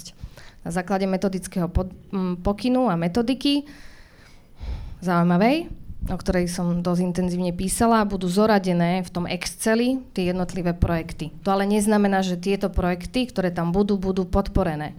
Podľa... Môžem vás zacitovať, vy vo svojom blogu píšete aj samotný proces hodnotenia prípravných projektov na ministerstve v súvislosti s reformou otázny, nakoľko absentuje prepojenie na reformu, na reformu zdá sa, nie je zásadným diskvalifikujúcim kritériom. Tak. No nie je, pretože o, ak zoberieme to, že o, Ministerstvo vyberie dvoch zamestnancov ministerstva, ktorí budú posudzovať projekty, dotazníky. Dvoch? A keď bude, Dvoch. že jeden za jeden proti? To ešte máme k tomu proces, pozor. Je tam 65 bodov, ktoré sa budú roz, rozdielovať v nejakých 8 kritériách. Títo dvaja zamestnanci dostanú ten dotazník, my sme ten dotazník vypísali, je tam prvá a štvorka, kde sa pridelujú tie jednotlivé body. Ak sa jeden, tí, tí dvaja sa nesmú stretnúť. Majú si to obodovať samostatne. To sa ako bude kontrolovať? Ešte raz, zaobodujú si to samostatne. Potom sa tie dotazníky u niekoho stretnú, ten porovná tie jednotlivé kritéria. Ten rozdiel tých bodov nesmie byť viac ako 3 body. Nesmie. Pokiaľ sa tak stane v niektorom z tých kritérií, hodnotitelia sa musia stretnúť, to je v tom napísané v tom metodickom pokyne. Tí hodnotitelia sa musia stretnúť, vydiskutovať si to, tie svoje odlišné názory. Najskôr im to zakážeme a potom prikážeme? Oni si to musia vydiskutovať, tie odlišné názory. A pokiaľ sa neshodnú, tak potom mm, do toho priestoru prichádza komisia, ktorá má rozhodnúť. Kto tvorí komisiu? To nie je určené. To tam nie je popísané. Ktorá rozhodne o tom, že aký finálny počet bodov dostávajú tie jednotlivé investičné projekty. Podľa toho počtu bodov oni budú od 1 do 150 napríklad za celý sektor zoradené následne. Hej? To sme ešte len v zásobníku projektov, ktorý je milník do 36.2022. A potom ministerstvo vypíše podľa teda webovej stránke, že chce vypísať výzvy na poskytovateľov zdravotnej starostlivosti, vypíše výzvy, ktorom konečne reálne by sme mali súťažiť s pripravenosťou projektov a s tým, či naše projekty reálne naplňajú podstatu, a to je reforma optimalizácie siete nemocníc. A vrátim sa k jednej zásadnej veci, teraz to, to B, antipenta penta, ako sme lobovali na Bansko-Bystrickom kraji a podobné blúdy. Viete, podstatou dlhodobých nájomných... Za čo ste lobovali na bansko No podľa ex-ministra Krajčího sme lobovali, aby nám bansko kraj podporil uh, projekt výstavby nemocnice novej generácie v Rímavskej sobote. Tak to v tom podcaste včera znelo. A lobovali ste, či nie? No tak rada by som to vysvetlila. O, myslím si, že táto informácia nie je dostatočne verejne známa, tak dúfam, že ju raz a navždy ju uvediem na pravú mieru. A to je to, že svet zdravia nie je majiteľom nehnuteľností a pozemkov v nemocniciach, ktoré prevádzkuje. Ich majiteľmi sú vyššie územné celky. Predstavte si, že ste podnájomca v nejakom byte. A teraz chcete ho rekonštruovať alebo chcete na tom pozemku, ktorý on vlastní, niečo postaviť. Čo urobíte? zažiadate si o súhlas koho? Vlastníka. Vlastníka nehnuteľností a pozemkov. To znamená, jedinú vec, ktorú sme urobili v tom medzičase, medzi novembrom a aprílom, všade tam, kde máme nemocnice, ktoré sú vo vlastníctve VUC a kde sme my dlhodobým prevádzkovateľom, sme si formálne zažiadali o, o schválenie a nie predstaviteľov úradu, ale zastupiteľstva VUC. A to, ako to prebiehalo, ja veľmi rada uvediem verejný zdroj, pretože zastupiteľstva sú nahrávané, tak aj tu nás účastnení, aj vy, aj my, aj my, aj ja, aj všetci si môžeme pozrieť napríklad také posledné zastupiteľstvo z apríla Prešovského samozprávneho kraja, kde ja osobne postupne pomaly 3 štvrte hodinu odpovedám na všetky otázky poslancov VUC aj z klubu, z klubu Oľano, aký zámer máme s výstavbou nemocnice novej generácie v Humenom. Je to verejný údaj, je to, je to nahrávané, takže si pán Krajčí aj všetci zúčastnení môžu pozrieť, ako sme strašne lobovali za to, aby nám kraje s týmto pomohli. Pani Lapníková, vrátim sa k vám a k Rooseveltovej nemocnici. Martin Smatana uh, spomínal, že nejaké projekty ste mali rozrobené a že už aj projekty boli podané a chceli ste teda rekonštruovať uh, nemocnicu v Banskej Bystrici. Ako to dopadlo? Dopadlo to tak, že vlastne zmluva nebola podpísaná z našej strany, čiže nedošlo, Z vašej strany? Z našej strany ako poskytovateľa. Mhm. Prečo? Teraz zo žiadnej strany, ani zo strany uh, toho potenciálneho uchádzača, teda výhercu verejného obstarávania, ale v zmysle legislatívy nemôžem povedať, že výhercu, áno, lebo to by musela byť už zmluva podpísaná. Čiže tej firmy, čo dala najnižšiu ponuku. A uh, táto zmluva teda nebola podpísaná. Uh, um, ten proces e, bol vlastne ukončený na prelome e, období e, vlády, kedy dochádzalo vlastne k výmene vlády. My sme samozrejme po ukončení toho reálneho procesu verejného obstarávania dali mm, tento náš projekt na ex post posúdenie na Úrad pre verejné obstarávanie, aby náhodou nedošlo k nejakým kontroverziám. Uh, úrad pre uh, verejné obstarávanie, vzhľadom k tomu, že už sa um, proces nejakým spôsobom vyvíjal, um, to posudzoval. Um, projekt bol, to určite aj viete, to sme viackrát komentovali, aj dvakrát na NAKE, či sme náhodou nejakým spôsobom uh, nespôsobili nejaké problémy. Uh, Komu? No hlavne sebe, keby som to bola bývala urobila. A, ale vzhľadom k tomu, že e, dva, uh, NAKA v tomto celom procese uh, nenašla nejaké pochybenie, bolo, tam, bolo to naozaj tam dvakrát, bolo to teda na úrade pre verejné obstarávanie, došlo k výmene vlády a pretože tá lehota po, po, po ukončení toho verejného obstarávania sa naďalej predlžovala, lebo my ako štatutári nemáme kompetenciu podpísať zmluvu bez toho, aby sme dostali súhlas od zriadovateľa. My sme intenzívne komunikovali s ministerstvom. Ministerstvo sa rozhodlo, že si to zváži, ale vzhľadom k tomu, že od toho obdobia, ako bola ukončená tá súťaž, uplynulo reálne potom už viac ako rok a pol, ceny inflačne vzrástli, nebolo zabezpečené krytie, tak vzhľadom k tomu, že nebolo zabezpečené krytie, lebo v uznesení vlády na túto tému nebola jednoznačná alokácia, tak nedošlo k podpisu zmluvy.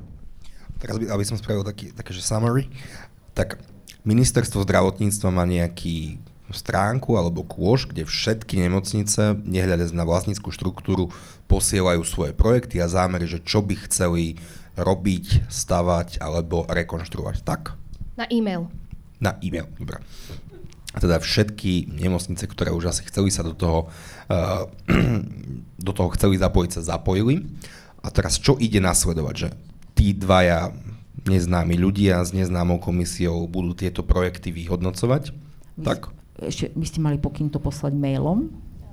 My sme, my sme, nemali, my sme nemali pokyn to Poštou? poslať mailov. My sme uh, mali úplne objektívne, my sme, uh, poskla, uh, my sme predkladali sumár investícií, tak ako to bolo zadané a z, mali sme uh, v, zabezpečenej obálke doručiť materiál na nejakom dátovom nosiči. Ano, čiže s heslom ako neotvárať. Čiže všetky tie podklady, ktoré sme spracovali... nosiči sa USB neotvárať. kľúč, v obálke, ako keď sa klasicky dáva heslo neotvárať na obálke. Čiže my sme neposielali tieto podklady mailom, my sme dostali takúto informáciu. Ak môžem teraz trošku iný pohľad, totižto. Uh, ja keď mi ma napísala ten blog, ja som trošku nechápal, že o čom píše. Totižto, ešte aj keď tam bol vtedy uh, Marek Rajči ministrom, Natáňaš, a keď som mal zákaz vstupu na ministerstvo, mi uh, každý deň minimálne dva a ľudia napísali, čím s niečím nepomôžem, že nevedia a proste tak som, sme aj s kolegom Myšenštovkom pravidelne pomáhali. Takto prednedávno sa nám ozvali aj teraz z ministerstva od Ondra Kuruca, že on by rád začal centrálne obstarávanie, ako sme kedysi robili, za to sme povyhrávali všetké súťaže a fakt to dobre šlo. Tak moja prvá otázka bola, že či máme, ako sme mali mať nejaký zoznam investičných priorít, odpoveď bola, že nie. Tak potom druhý krok bolo, tak poďme si spraviť nejakú metodiku prioritizácie, tak som pomáhal ministerstvu spraviť ten zoznam, že ako by sa mohli hodnotiť napríklad zdravotnícka technika. Takže ja som túto metodiku pomáhal tvoriť s tým, že ona mala byť tvorená pre účely uh, podriadených organizácií, uh, preto aj tá metodika bola taká veľmi špecifická, preto tam nie je ani ten plán obnovy spo, akože spomenutý a vlastne ani tie body napríklad nesedia medzi, tam sú tri kategórie akože investícií. Prvé je uh, infraštruktúra štandardne IT a potom je technika. Prvé a tretie majú 65 bodov a druhé 75. Uh, keďže my sme nerátali, že cieľom tohto je spraviť nejakú alokáciu, že ktorý projekt má ísť prvý, cieľom bolo všetko vylistovať, aby aby si interne v rámci nemocnici spravili internú prioritizáciu, lebo to je, e, niektoré nemocnice to majú veľmi pekne, ale niektoré to je fakt, že ktorý primár je proste silnejší a vplyvnejší, tak to sa proste robí. A preto e, sa tam spravilo nejaké bodovanie, ktoré je často aj subjektívne, ale šlo skôr o to, aby tie nemocnice to nejakým spôsobom zvážili a vedľa toho sa potom mala dať do kolónky príznak, že dobre, a má na to kapitálové krytie, má to ísť centrálne obstarávanie, aby proste bol v tom nejaký poriadok, presne ako bol aj v implementačnom pláne cieľ. No a ja som dnes zistil, keď som si sa pripravil na tú debatu, že ono sa to použilo použilo vlastne na vyzerá na ako plán obnovy, ale tam, ak to sa na toto chce použiť, tak t- nad tým chýba ešte tá celá, celý alokačný zorec, že ktorý z tých projektov by mal mať prioritu a prečo, lebo to tam dnes nie je. To znamená, že dnes je to iba veľký zásobník projektov, ktorý sa veľmi ťažko porovnáva, lebo teraz si predstav, niekto príde, že chce techniku, dokonalé riešenie, dostane 65 bodov zo 65. Niekto príde, že chce IT riešenie, ktoré má maximum 75 bodov a dostane tam 66. To znamená, že bude to IT uh, eh, riešenie preferované, lebo proste technika nemôže mať toľko bodov. No proste toto nikdy nebolo určené na tento cieľ, takže ja sa tiež budem pýtať na ministerstve, že čo sa s tým stalo, lebo toto nie je moc šťastné riešenie. Áno, zjavne tam niekto obchal tú časť, že to bude aj pre komponent 11 moderná dostupná zdravotná starostlivosť a tým pádom to nabralo Iné obludný, rozmery, obludný rozmer. Lebo k tomu treba pristúpiť trošku inak, uh, podľa mňa. Takže, ako? Uh, vieš čo, ako som spomínal všetko, čo sme mali ten IROP, to hodnotenie projektov podľa nejakej pridanej hodnoty, lebo to tam to teraz takto zhodnotiť, to je práca na fú, týždne, ak nie mesiace, toľko projektov prišlo. 20 pracovných dní podľa tej metodiky. Teda ministerstvo nebude stíhať výhodno, teda tí dvaja v tej komisie to nebudú to nie, stíhať. Ich určite viac. Uh, to, uh, neviem presne tú metodiku, ale je veľa ľudí, ktorí to budú vyhodnocovať, ale uh, sa priznám, ja som bol taký zmetený potom, keď som to dnes prečítal na tej stránke a potom aj v tvojom blogu, že hneď zajtra som si povedal, že sa musím kolegov popýtať, lebo ak to takto je, tak to potrebuje urgentnú aktualizáciu. Pani Laponíková, vy ste chceli niečo povedať, som mal taký dojem? Ja som len chcela vlastne dodať to, že m, pokiaľ my má, ako ja mám nejaké informácie, ale uh, ja sa tejto téme teda až do takého rozsahu nevenujem, lebo uh, my sme si uh, splnili ako nemocnica, hovorím za Rooseveltovú nemocnicu, všetko to, čo sme mali ambíciu, čiže všetko sme naraz uh, v, myslím si, že veľmi obsiahlo poslali v nejakej kvalite, ako sme boli schopní to dať dokopy na ministerstvo. Čiže tieto informácie ja presne nemám, ale um, určite uh, si myslím, že tých ľudí, tých hodnotiteľov tam asi bude viacej a aj um, do veľkej miery uh, tým diskvalifikač- diskvalifikačným kritériom určite bude komplexnosť toho podkladu, ktorý kto zašle, lebo uh, myslím... Diskvalifikačným? Áno, diskvalifikačným. Že čím horšie, lebo môže sa, môže sa bez, nie, nemyslím to tak, tak, môže sa úplne reálne stať, že nie každý, kto sa snaží e, získať zdroje v požadovanej e, kvalite, respektíve rozsahu, ten materiál doručil. Ano? Čiže určite tých, nebude, je tam nejaký zásobník projektov, ale tak teda, ja neviem, alebo to pohovorím z mojej skúsenosti, že keď sa povie, že sprav to takto, tak nie každý to tak pochopí a urobí to presne takto. Čiže takto som to myslela dvaja hodnotiteľia, hodnotiteľia za jeden projekt, to znamená tých zamestnancov na tom ministerstve samozrejme môže byť viac, určite dúfam. To, to je niekde napísané, že budú Áno, v tej metodike. Okay.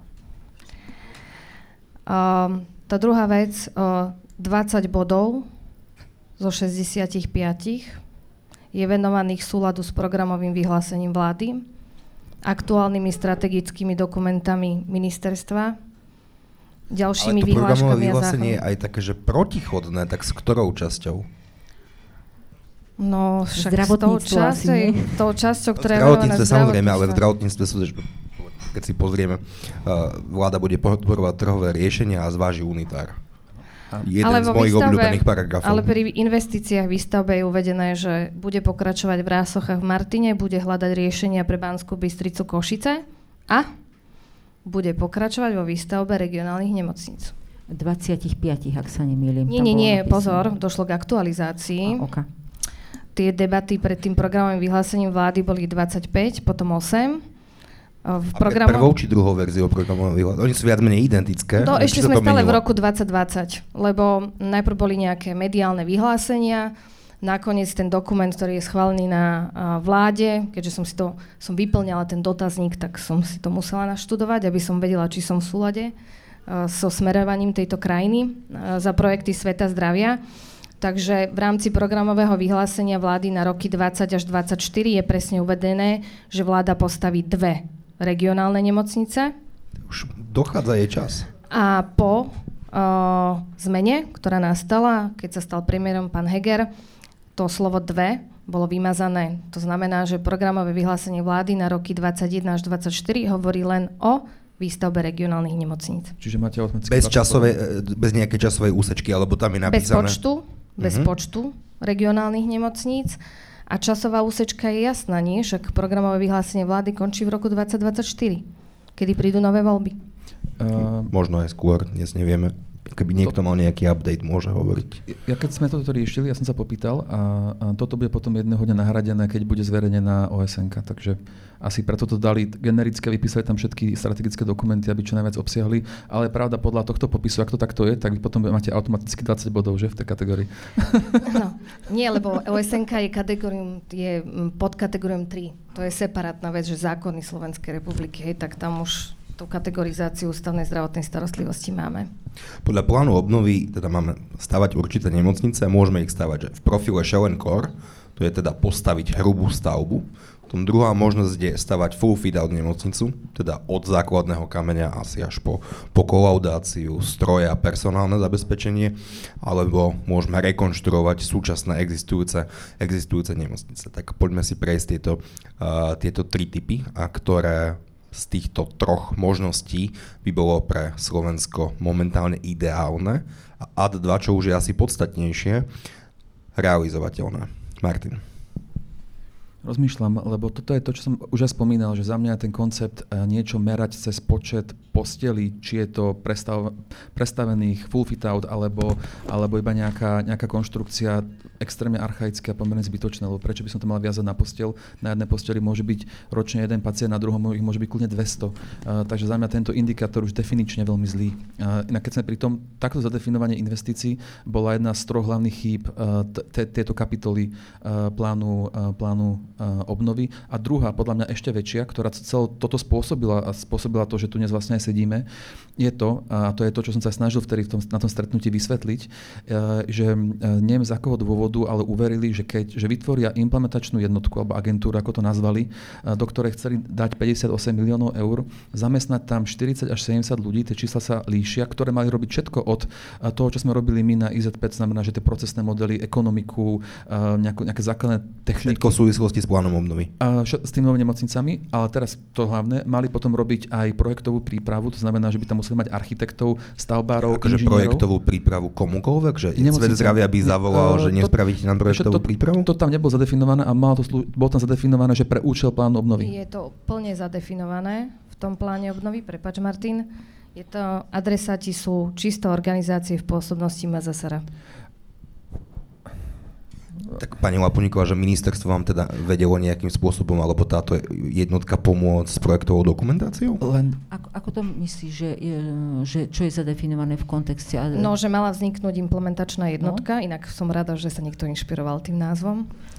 Um, teraz už je to agentúra, ale v pláne obdobie napísaná jednotka. A je napísané, že táto jednotka má zabezpečovať predprojektovú a projektovú prípravu pre nemocnice, pre poskytovateľov. A potom je tam taká, ono to má nejaký text opisný a potom je tam, že adresáti. A medzi adresátmi sú na teraz len uh, organizácie v pôsobnosti Ministerstva zdravotníctva Slovenskej republiky. A ja som vám stále vysvetlil, že prečo to bol ten kľúčový kardinálny problém, lebo oni proste uverili, že zoženú 40 až 70 ľudí, ktorí majú znalosti v architektúre nemocníc, poznajú medicínske procesy, robili tie, tie projekty a cieľ tam bol tretí kvartál roku 2021. To znamená, že títo Koľko ľudia... zohnali? Uh, myslím, že nemajú ani jedného architekta, ktorý by niekedy robil nemocnicu. Ani jedného? Čo by niekedy robil nemocnicu, nemajú, ak sa, ak sa nemýlim, Mirka, vieš o niekom? Majú tam nemocničných architektov? No, ja som sa v rámci tejto agentúry zatiaľ stretla na, na niekoľkých stretnutiach asi s, e, s piatimi ľuďmi, čiže ja neviem povedať, že koľky ani sú tam reálne zamestnaní, ale ani neviem, že akú majú kvalifikáciu. Iba viem, že sú to, väč- že sú to ľudia, ktorí pracovali v súkromnom sektore a viem, že ambíciou ich je... Ale, ešte by som to takto povedala, že myslím si, že ich úmysel nebol až tak zlý. Hej? Sedí. Ale dopadlo to ako vždy. Sedí, sedí. A pre, presne ako Mirka rozpráva, tam sú ľudia, ktorí sú šikovní, ale nikto nerobí zdravotníctvo. Zdravotníctvo je extrémne špecifické. To, tam na takých drobnostiach vieš pokaziť nemocnicu, ktorá ti proste bude neefektívna, že ty potrebuješ to know-how. Preto sa to know-how kupuje. Preto si to aj svet zdravia, ak sa kúpil z Holandska. To medicínske plánovanie ano. je gro, lebo to, to, to dáva tú efektívnosť. Tak, presne tak. A, Nebolo to také, že naivné, že vôbec myslieť si, že na trhu zoženiem 40 až 70 voľných ľudí. Veď to, veď to je, takí to ani ja by som to možno inak pochopila, aspoň teda z toho, ako sme komunikovali uh, s ministerstvom, keď sme mali na túto tému porady. Uh, áno, cez ten Bebex, ale mali sme a rozprávali sme sa aj v rámci asociácie. Na, uh, naše vnímanie bolo také, preto hovorím, že to možno nebola zlá myšlienka, alebo nie je zlá myšlienka, že sú to ľudia, my reálne v nemocnici, ne, v nemocniciach nemáme kvalifikovaných ľudí za týmto účelom, nemáme ich mať prečo. Hej? A to bolo vnímané podľa mňa ako pomoc pri reálnej potom už realizácii toho celého procesu. Hej? Čiže podľa mňa tá myšlienka naozaj nebola zlá. Len to, ako tá implementácia je vždy problém. Ja plný, absolútne plný súhlas, iba, iba dokončím túto, túto myšlienku. Plne sedí, len tí ľudia majú v zahraničí 10 tisícové platy. A šanca, že by sem prišli dobrovoľne na ministerstvo taký podmienok, ako bolo, to, je, to, to bolo minimálne. A keďže tak sa strašne spoliehali, že oni to spravia, tak absolútne ignorovali iné možnosti, ktoré vtedy boli. To znamená, že uh, nechajú niektoré nemoci dokončiť projekty, ktoré majú, alebo odkúpia projekty. Vtedy, keby to spravili, tak sa dá ako tak tie projekt upraviť, aby sa stihol. Keďže Odkúpiť do zahraničia áno, alebo od miestnych stakeholderov? Tak? Áno, a presne to, čo teraz začali robiť, lebo si uvedomili, že tá implementačná agentúra to nestíha spraviť, lebo ja si myslím, že jedného dňa aj budú úspešní a bude to fungovať, ale potrvá to veľmi dlho. A preto, ako vieme aj z tých rozhovorov, tak už kupujú tie projekty alebo snažia sa kúpiť projekty zahraničia, lenže už je neskoro, lebo ten projekt treba nie len že zobrať a prerobiť do našich normatívov, ale predtým musí stále prebehnúť tá analýza, tá procesná, medicínska, to plánovanie. To znamená, že teraz robia, keď sme pri tom, to, čo som im vravil v tom prvom rozhovoru, že proste ak to chcú stihnúť, to takto musia spraviť. Oni im povedali, že nie, oni budú mať najlepšie ľudí na trhu, ktorí tu ani moc nie sú. Ak sú, tak sú väčšinou e, v tých iných agentúrach majú non-disclosure agreementy a non-compete clause, tak sa nedostanú nikam. A na tomto, toto bol základný alebo prvý krok neúspechu plánu obnovy, že niekto proste uveril, že ja z štátu budem robiť lepšie ako súkromník, ktorý s tým má extrémne, extrémne skúsenosti. Nechám vás, pani Letovanec, reagovať. Len doplňujúca otázka alebo vysvetlenie, lebo takou okľukou som ja si odpovedal na jednu z otázok, takže ty teda hovorí, že full fit-out nemocnicu nemáme šancu postaviť do druhého kvartálu 26. Uh, prepač, máme, ale nestane sa určite otvoriť uh, do, do ostrej prevádzky. Lebo ešte raz, pardon? Nestane sa určite otvoriť do ostrej prevádzky, lebo keď ty postavíš nemocnicu, ty potom máš niekoľko mesiacov ešte uh, testovacie prevádzky, uh, všelijakých iných procesov. Čisto teoreticky sa stíha, uh, ale Te- teoreticky, vravím pani, teoreticky. Uh, ak nebudú žiadne námietky, ak bude strašidelne dobre pripravená uh, tendrovacia dokumentácia a, a dobre počasie. Počkaj, posunte mikrofón, je tam nejaká reakcia. Nestíha. Veľmi jednoducho. Jozef nestíha. To je... Nestíha. Do 4 rokov neexistuje. Full fit out so všetkým, s verejným obstarávaním, a Jozef vie, o čo hovorí, Boris stávajú Nestíha. Viem, ale čisto teoreticky, ak nebudú zlé zimy... Ešte raz. Nestíha. No, tak idem aj ja do tej diskusie. Stíha? Ak môžem. Uh, zjavne má asociácia štátnych nemocníc viac informácií ako asociácia nemocníc Slovenska, pretože um, my, uh, poskytovateľia združení v ANS, sme nemali žiadnu interakciu so ZIO. Jedinú interakciu... áno, áno. agentúrou. Jediná interakcia, ktorá prišla, je dotazník ďalší, ktorý sme vypisovali vo februári, ktorý bol trošku... Spokojnosti? Toho, či to stihneme. A bol pomerne viac aspoň vecný, ako ten dotazník, ktorý sme vypisovali teraz, keď sme sa zapájali do, teda, do toho zásobníka pro, pro, projektov. Rozdiel zásob, za, tých dotazníkov vysvetlím jednoduchým príkladom. Dokým uh, ZIA dotazník reálne rozfázoval ten projekt uh, na, prí, predprí, na predprojektovú prípravu, prípravnú fázu, realizačnú a potom to kolaudácia a tak ďalej a zisťoval reálny status projektov. V tom dotazníku, ktorý sa zbieral teraz, sme museli odpovedať na otázky, ako dokážeme eliminovať napríklad živočíšnych škodcov v nemocniciach, alebo ako zabezpečíme voľnočasové aktivity pre pacientov a zdravotnícky personál. Ktorý... Biliard, ping-pong a tak? Akože rozmýšľam nad tým, že keď ležíte na iske, akú voľnočasovú aktivitu uh, vám tam zabezpečíme, ale, ale OK. Čiže nie, žiadna interakcia medzi ZIO a poskytovateľmi združenými v asociácii nemocníc Slovenska neprebehla.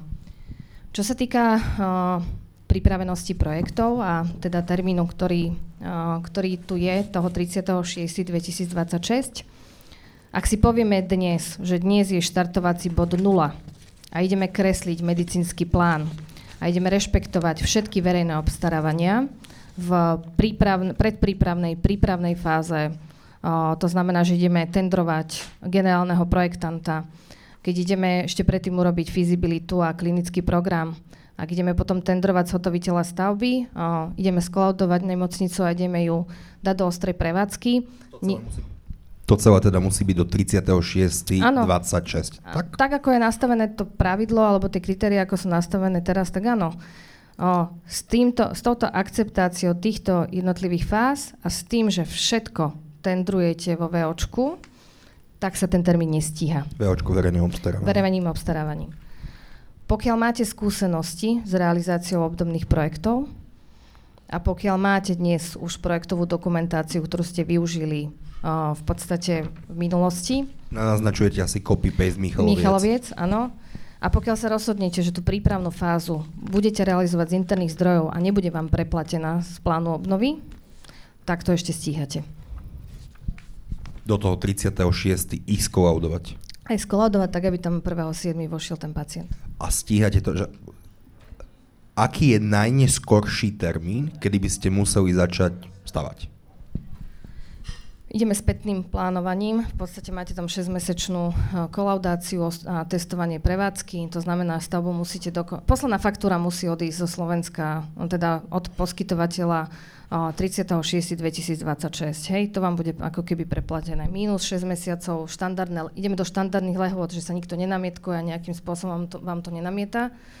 Idete späť, 6 mesiacov máte kolaudáciu a nábeh prevádzky, to znamená, o, eh, reálne na stavbe sa musí prestať pracovať 31.12.2025. Ak zoberieme skúsenosti, Jožo asi potvrdí, ak zoberiete skúsenosti s tým, aké máme s výstavbou Michalovie, stavali, stavali sa dva roky. Predtým máte rok, zoberieme aj s námietkami, aj so všetkým, lebo ešte máte ex ante kontrolu verejného obstarávania, potom aj ex post kontrolu. Hej, Aký je rozdiel? Rozdiel Ex post vám kontrolujú verejné obstarávanie po podpise zmluvy uh, s dodávateľom, ex ante pred podpisom zmluvy. Pri, teraz pri... Čo je rýchlejšie? Ani jedno nie je akože rýchlejšie vynechanie ex ante kontroly znamená jednu vec, že vám to skráti proces o 270 dní, lebo toľko dneska trvá ministerstvu zdravotníctva ex ante kontrola pri, štand, pri tých eurofondoch, ktoré sa ako keby čerpajú z IROPu. A, ale vás vystavuje ako keby riziku, že pri ex post kontrole máte ten problém, že pokiaľ ste pochybili, tak v podstate o, budú vystavené penále. Hej, že musíte zaplatiť za akékoľvek pochybenie, ktoré urobíte tož. Pri ex ante kontrole máte tu ten komfort, že sa vám len shodí súťaž a idete na novo. Hej, hej že môžete ako keby opraviť o, ten proces. To znamená, že ešte, keď zoberiete rok doze, ešte toto, tak už sme v roku 2023, hej, a ešte máte všetku tú projektovú prípravu, ktorá s tým súvisí. Územné rozhodnutie, stavebné povolenie, realizačný projekt, ktorý sám o sebe tieto tri Aby sme to veci, skrátili, áno? deadline pre začatie kopania stavby je kedy? Nakop- zakopať, kedy chcete? Kedy m- musíte zakopať? No, tie bagre, kedy tam nabehnú. V druhej polovici roku 2023. Najneskôr. Najneskôr 20, 1. január 2024. Hej, 24.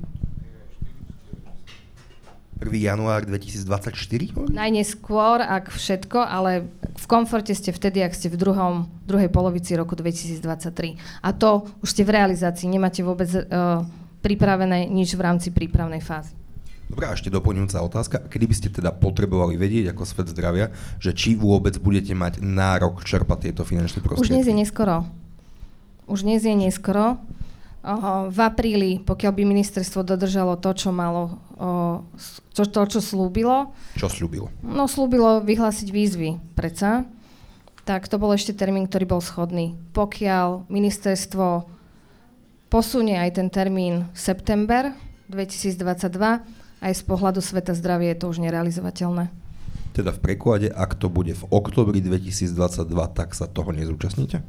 My dneska stále nevieme, či sa toho môžeme zúčastniť, pretože nebola zrealizovaná notifikácia štátnej pomoci. Prečo? Lebo politické rozhodnutie? Ako Lebo politické Martin? rozhodnutie, áno. Lebo už, sme to poču, už to počúvame rok, že už to podali na tú komisiu. Pani Lapuníková, na vás doplňujúca otázka. Dokázali by čisto štátne nemocnice vyčerpať celú miliardu? to aj Roosevelt zvládne len tak v pohode, keby sme veľmi chceli, akože ja s tým nemám problém. Ale ja sa ešte k tomu vrátim späť.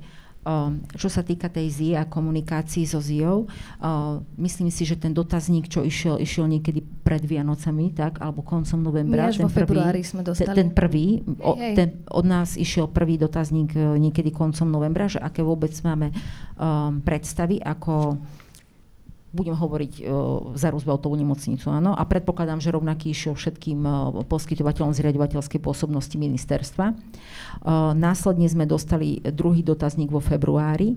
My ale, um, ja teraz hovorím naozaj za Rooseveltovú nemocnicu, keďže máme nejakú ambíciu rozvíjať poskytovanie zdravotnej starostlivosti v rámci koncovej nemocnice v bansko bystrickom kraji, takže my sme začali robiť prípravné práce na projekte v zásade už v septembri.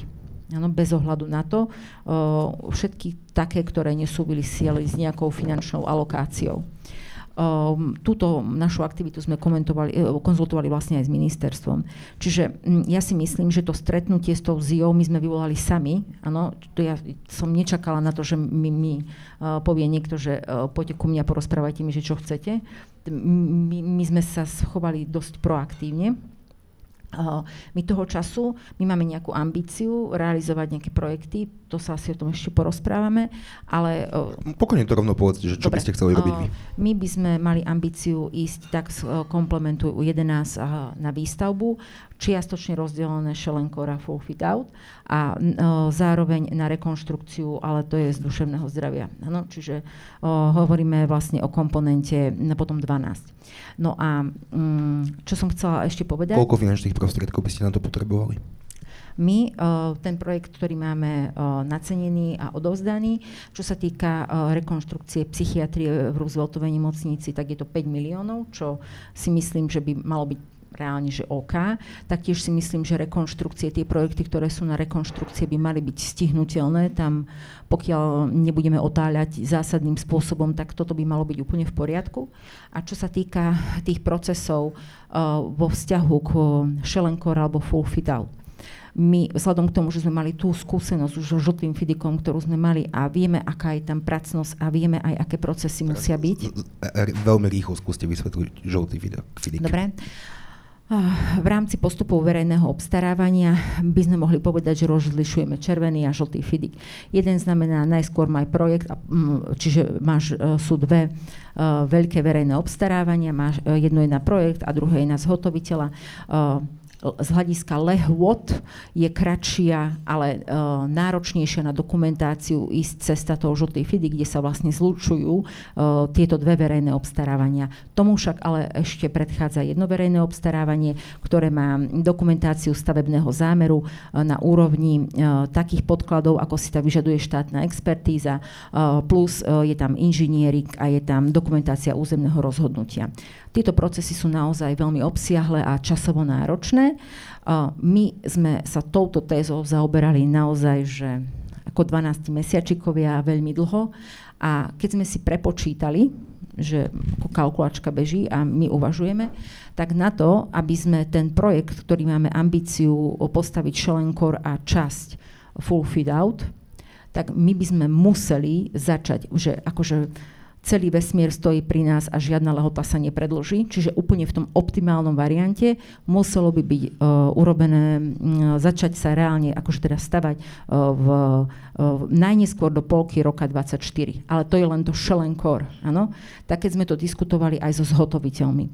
Um, tie lehoty sú veľmi kritické naozaj, lebo môže dôjsť k obštrukciám. Uh, napríklad Česká republika sa k tomu postavila trocha, uh, nazvime to, dynamickejšie, uh, preto lebo v kontexte plánu obnovy eliminovala niektoré procesy, ktoré sú u nás um, určené ako povinné, napríklad vyhodnotenie cez útvar hodnoty pre peniaze, a zároveň aj nejaké časti verejného obstarávania z, z titulu lehôd boli upravované. Ja by som ešte dodala, že vzhľadom tomu, že bol zmenený zákon o verejnom obstarávaní teraz, tak ex ante kontrola na UV sa už nepozná, neexistuje, existuje len konzultácia. Čiže reálne uh, sa ešte také, také menšie ohrozenie v zásade zásadného charakteru, že keďže to úvo dopredu jasne neidentifikuje kritéria hodnotenia, že či sú podľa nich objektívne, tak sa môže stať, že ten poskytovateľ reálne prebehne celým procesom a keď to dá na ex ante, on to nemusí akože urobiť, ale každý, kto má put seba záchovy, tak to určite spraví, lebo tie námietky sú veľmi kritické, tak sa môže kľudne stať, že úvod definuje, že celé to verejné obstarávanie nie je v súlade so zákonom a v zásade si ho môže zopakovať ešte raz. Ale teraz, aby som bola optimistická, tak chcem povedať, že v tom našom konkrétnom prípade by sa dalo ísť čiastočne, keby bolo v prvom pol roku 2024 ako zakopané, teda prvý výkop, ako teda už že, pracujeme. Slávnostne poklepanie základného to, kameňa. To bolo možno skôr, lebo to, to sa robí tak, to je PR, to sa robí skôr, lebo to už je vlastne aj na rozmedzi ale čo sa týka tých procesov, tak určite by sa to dalo pri optimálnom tom stave nejakým spôsobom stihnúť. Ale optimálne nie je. Ale ešte by som možno dodala jednu vec, na ktorú sa možno potichu všetci spoliehame, ale nebola ešte reálne komunikovaná. A to je možnosť predlženia lehoty čerpania e, na ten 26. V to všetci chcú veriť, lebo inak je to dosť ohrozené. A tam z titulu minimálne e, vojny a možno aj teda výpadku na trhu aj ešte stále bežiacej pandémie by bolo možné komunikovať s Európskou komisiou predlženie toho celého obdobia. A, pre, a na to sa teda všetci spoliehame a dúfame a modlíme? Tak asi áno. To bola úprimná dobrá odpoveď. Martin, chcel si reagovať? Ja mám už iba záverečné poznámky potom, keď prídu. Dobre. Programové vyhlásenie vlády vo verzii 1 i 2 píše takú vetu, možno už niekto z diskutujúcich spomenul. Pravidlá budú platiť pre všetky subjekty systému rovnako bez ohľadu na vlastníctvo. Kto teda rozhodne o tom, kto bude finančné prostriedky z plánu obnovy čerpať? Martin, ale že reálne, tak ako to je? No, ja som sa na túto tému už vyjadril, ako sa obávam, že to skončí, pokiaľ teda uh, ten mediálny tú odozvu, tú vlnu, čo spôsobila Maťa Antošová a možno iné debaty, ktoré boli, uh, nepríjmú úrad vlády, uh, aby proste nejakým spôsobom tie procesy trošku upratali. Ale dnes reálne ja verím, že teda dúfam, že to nebudú tie dve osoby, čo som menoval a verím, Krajčie, pani áno, a verím, že tam teda bude nejaký normálny proces, ktorý bude mať také pravidla, ako som mal napríklad pri tej IROBke, kde bude jasne stanovené, že bude nejaká pridaná hodnota za pacienta, za, za niečo, čo má teda pridanú hodnotu pre nás, pre všetkých. Lebo presne ako tam uvedené, um, akože pacient nemôže za to, že je z Rímavskej soboty, je Humeného a nie, nie je z Bratislavy napríklad. Reakcia? Pokojne. Tak ja pevne verím, že v roku 2022 sa nachádzame niekde inde, ako sme sa nachádzali možno v rokoch 2006 vyššie. Pevne verím, že to nebudú dvaja hodnotitelia so 65 bodmi a rozdielom od troch bodov. A pevne verím, že to nebude politické rozhodnutie to, čo zásadne má rozhodnúť o tom, ktoré projekty budú mm, podporené, je jedna jediná vec a to je pripravenosť projektov na potreby reformy optimalizácie siete nemocníc, pretože optimalizácia siete nemocníc sa nedotkne veľkých miest a veľkých univerzitných fakultných nemocníc takým spôsobom ako malých, komunitn- ako malých komunitných regionálnych nemocníc v regiónoch. Mm, toto vždy uh, je tvrdenie, uh, ktoré uh, ho, hovoria napríklad um, menšie nemocnice. A ja si trúfam povedať, troška to ešte rozšíriť. Hej? Uh, veľmi sa to dotkne malých nemocníc, veľmi, ale obrovským spôsobom sa to dotkne koncových nemocníc, celá optimalizácia siete, alebo akokoľvek ju chceme nazvať. A to preto, lebo si treba uvedomiť, že tie presmerované toky pacientov pôjdu do tých koncových nemocníc, kde bude potrebné sa o tých pacientov postarať a my na to nemáme vôbec nadimenzované kapacity. Ano, pre nás je absolútne tiež kľúčové, tak ako aj pre, pre všetkých účastníkov na trhu, aby sme vedeli v primeranom čase dopredu uh, aká by mala byť tá sieť, lebo my nebudeme schopní sa na to pripraviť. Lebo poviem uh, príklad tej živelnej stratifikácie. Uh, vezmime si tak citlivú tému, ako je neonatológia a ja budem hovoriť konkrétne za bansko bystrický kraj. My sme perinatologické centrum, rozumejte, nedonosené bábetka, gestačný týždeň 22. V zásade veľmi citlivá skupina aj z titulu toho, že hovoríme o rodičoch, ktorí veľmi intenzívne prežívajú tento stav toho dieťatka. A my máme nejaký počet jízkových a uh, jirskových lôžok, lebo to je akože vysoko špecializovaná starostlivosť. A ja musím povedať, že v bansko kraji je už iba Rimavská sobota, ktorá má takéto lôžka. My nie sme reálne vôbec pripravení na to a na to sa ani nedá pripraviť. A ani na to nemáte zrejme finančné prostriedky. Vôbec, ale na to, aby sme si boli že na čistom, na to nie sú ani ľudia. Preto lebo toho času vo vzťahu k vzdelávaniu pracovníkov v zdravotníctve detská sestra takmer ako absolvent neexistuje alebo vo veľmi malom počte, čo nepokrýva trh. A takisto odborná spoločnosť neonatologická má taký proces, že potrebujeme dve atestácie. Najskôr je to pediater a potom je to neonatológ. A na to, aby mohol byť šéf nejakej kliniky, tak keď si k tomu ešte pripočítate minimálne PhD, tak má 41 rokov. Viete, koľko ich my máme v nemocnici? Dve. Tak máme tri a dve sú v príprave. Ale akože naozaj je to tak úzky profil, že toto, ako je to úplne vymedzené to kývadlo na opačnú stranu, ale je to ten najhorší príklad toho, čo sa deje tou živelnosťou. Takže my máme istý fe- festival márnenia času, akože ohľadne optimalizácie aj ohľadne plánu obnovy. Napríklad Igor Pramuk sa ešte, tuším, teda uh, viceprezident ANSky uh, vyjadril, že ak nepôjde notifikácia na Európsku komisiu do apríla, tak to začínajú byť šibeničný termín. Tá notifikácia stále nešla. Je to tak? Teda notifikácie v zmysle, že by uh, finančné prostriedky vedeli čerpať všetky nemocnice. To sa stále neudialo. No otázka je, že ako pojmeme štátnu pomoc, lebo tie varianty štátnej pomoci sú tri, ktoré sa môžu udiať. Môžete notifikovať štátnu pomoc per partes, to znamená po jednotlivých projektoch môžete štát, notifikovať štátnu pomoc ako rámec, čo je to transparentné pre všetkých, pretože tým pádom otvoríte, urobíte tie pravidlá hry rovnaké pre všetkých, pre všetky subjekty, pre všetkých poskytovateľov zdravotnej starostlivosti. Alebo potom urobíte tú tretiu vec, že vyhlásite poskytovanie zdravotnej starostlivosti v ústavných zariadeniach za nehospodárskú činnosť a vlastne ministerstvo si vyhodnotí, že žiadnu notifikáciu štátnej pomoci ani nemusí urobiť to veľmi komplikovaná téma, rozoberať to tu by mali sedieť ľudia, ktorí pracujú na protimonopolnom úrade, kde dneska štátna pomoc patrí, predtým to bolo na ministerstve financií. A potom, jak som odišla ja z protimonopolného úradu, tak v podstate veľa vecí sa aktualizovalo a sa, a, a, a sa menilo.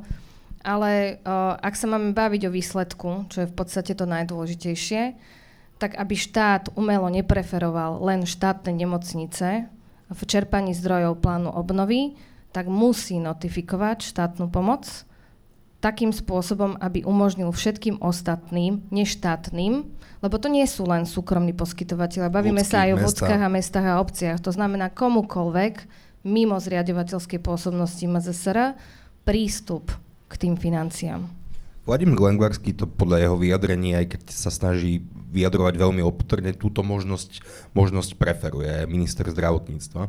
Tak Martina, sa vrátim k tebe. Teda celá blokácia tejto notifikácie je na Marekovi Krajčím? Vôbec neviem. Toto je téma, ktorú som už nikdy neriešil, ani že kto to blokuje, neblokuje, ako to je, takže toto nechám na... Ono to nemôže byť preferencia ministra Lengvarského a nie preferencia Mareka Krajčího. Strana 17 plánu obnovy hovorí o tom, že čerpať zdroje pre investíciu 322 majú všetci poskytovateľa bez ohľadu na typ vlastníctva. Presne vám citujem tú vetu, lebo poznám Áno, ale bez notifikácie to nebude možné, tak? Presne tak, ale no, oni a tú notifikáciu kto blokuje? No, vykonávateľ, čiže Ministerstvo zdravotníctva Slovenskej republiky. Ministerstvo zdravotníctva túto notifikáciu dokáže uh, poslať aj bez súhlasu kohokoľvek? Notifikáciu môže realizovať samostatné ministerstvo, áno. Takže Vladimír Lengvarský má tú silu túto notifikáciu poslať? Majú a mali ju obidvaja ministri. Martin, tvoje záverečné poznámky, ktoré si spomínala, a potom dám priestor publiku. Dobre, prvá poznámka je taká, že my sa tu bavíme o nejakom kapitálovom balíčku, ktorý ale problém nevyrieši, lebo tá miliarda nie len to, že nepokrie všetky tie kapitálové požiadavky, ktoré máme, ale nerieši ten hlavný problém, že keďže máme podfinancovaný sektor, nemáme kultivované DRG, tak poskytovateľa nie sú často hradení ani len ten, tú variabilnú časť toho nákladu toho, tej danej hospitalizácie a pokiaľ sa toto neskultivuje, nevyrieši a nebude tam priestor, aby si tí efektívni tvorili priestor na nejakú kapitálovú obnovu, tak budeme stále odkázaní na uh, kapitálky, uh, fondy a nikdy sa tento problém a odlženie, nikdy sa to nevyrieši. To, to je prvá vec.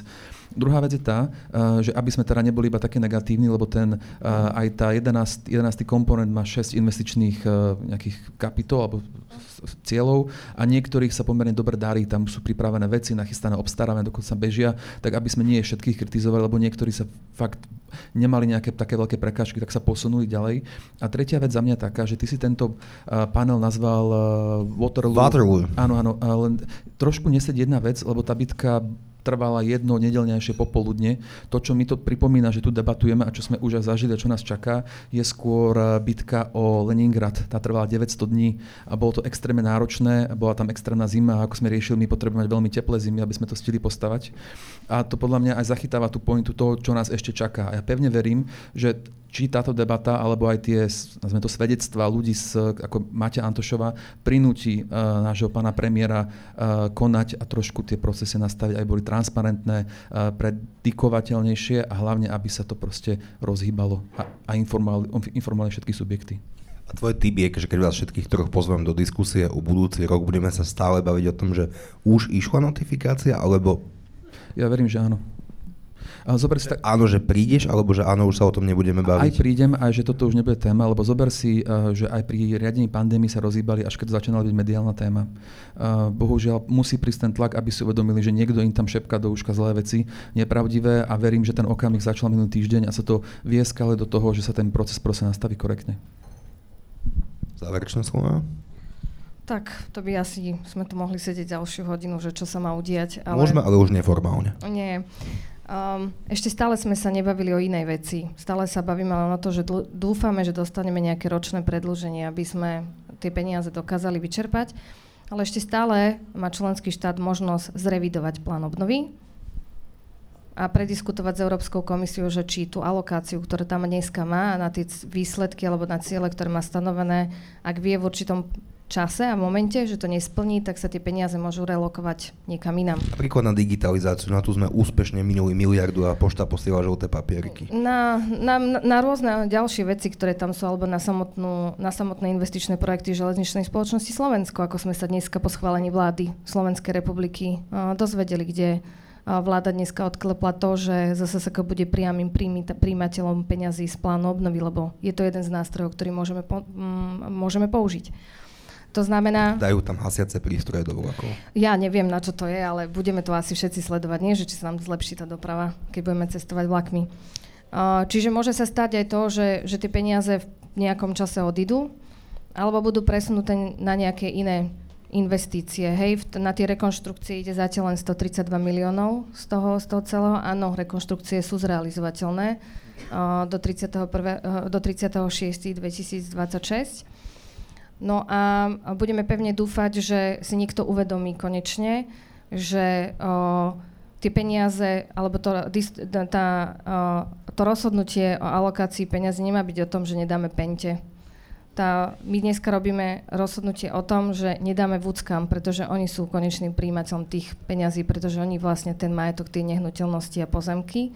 A podľa mňa by sme mali o, sa na to pozerať ešte raz, tak ako som povedala v predchádzajúcom vstupe, že podporiť tie projekty, ktoré sú pripravené s ohľadom na to, čo OSNK vyžaduje.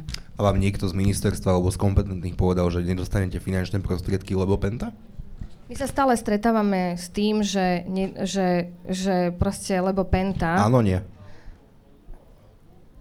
Áno, dobre. Pani Laponíková, záverečné slova. Ja by som si veľmi priala, aby vo všetkých eh, debatách aj tých rozhodnutiach Eh, sme boli schopní uvažovať pragmaticky mm, a aby sme k tomu naozaj dali mm, ten procesný a odborný prístup. To si myslím, že by sme chceli asi všetci. A um, zároveň by som povedala, že by som bola veľmi rada, keby to prešlo k nejakému úspešnému koncu, že naozaj dôjde k, nie, k niečomu, ak sme si stanovili ako víziu, že výstavba alebo rekonštrukcie, preto lebo v konečnom dôsledku, ako, dobre, je to politická téma, ale ak sa nespraví nič, tak zase ten pacient, čiže aj každý z nás, nič nedostane. Čiže ja si myslím, že, že ten pacient naozaj v tom konečnom procese prehrá. Ďakujem veľmi pekne, ešte chcem poďakovať jednému človeku, ktorý tu síc na pódiu momentálne nie je, ale je to minister Vladimír Lengvarský, ktoré sme ho do tejto diskusie pozvali. Pán minister chcel prísť naozaj, komunikoval som s ním viacero dní, chcel prísť povinnosti na poslaneckom klube Olano mu to žiaľ nedovolali, ale, nedovolovali, ale verím, že čo skoro sa s ním budeme mať možnosť porozprávať. Takže ďakujem Miriamu Aponíkovej. Ja ďakujem veľmi pekne. Miriame Letovanec. Ďakujem. Martinovi Smatanovi. A ja ďakujem. A v prvom rade vám, že ste tu boli. Moje meno je Šimon Jesniak. Ďakujeme za pozornosť.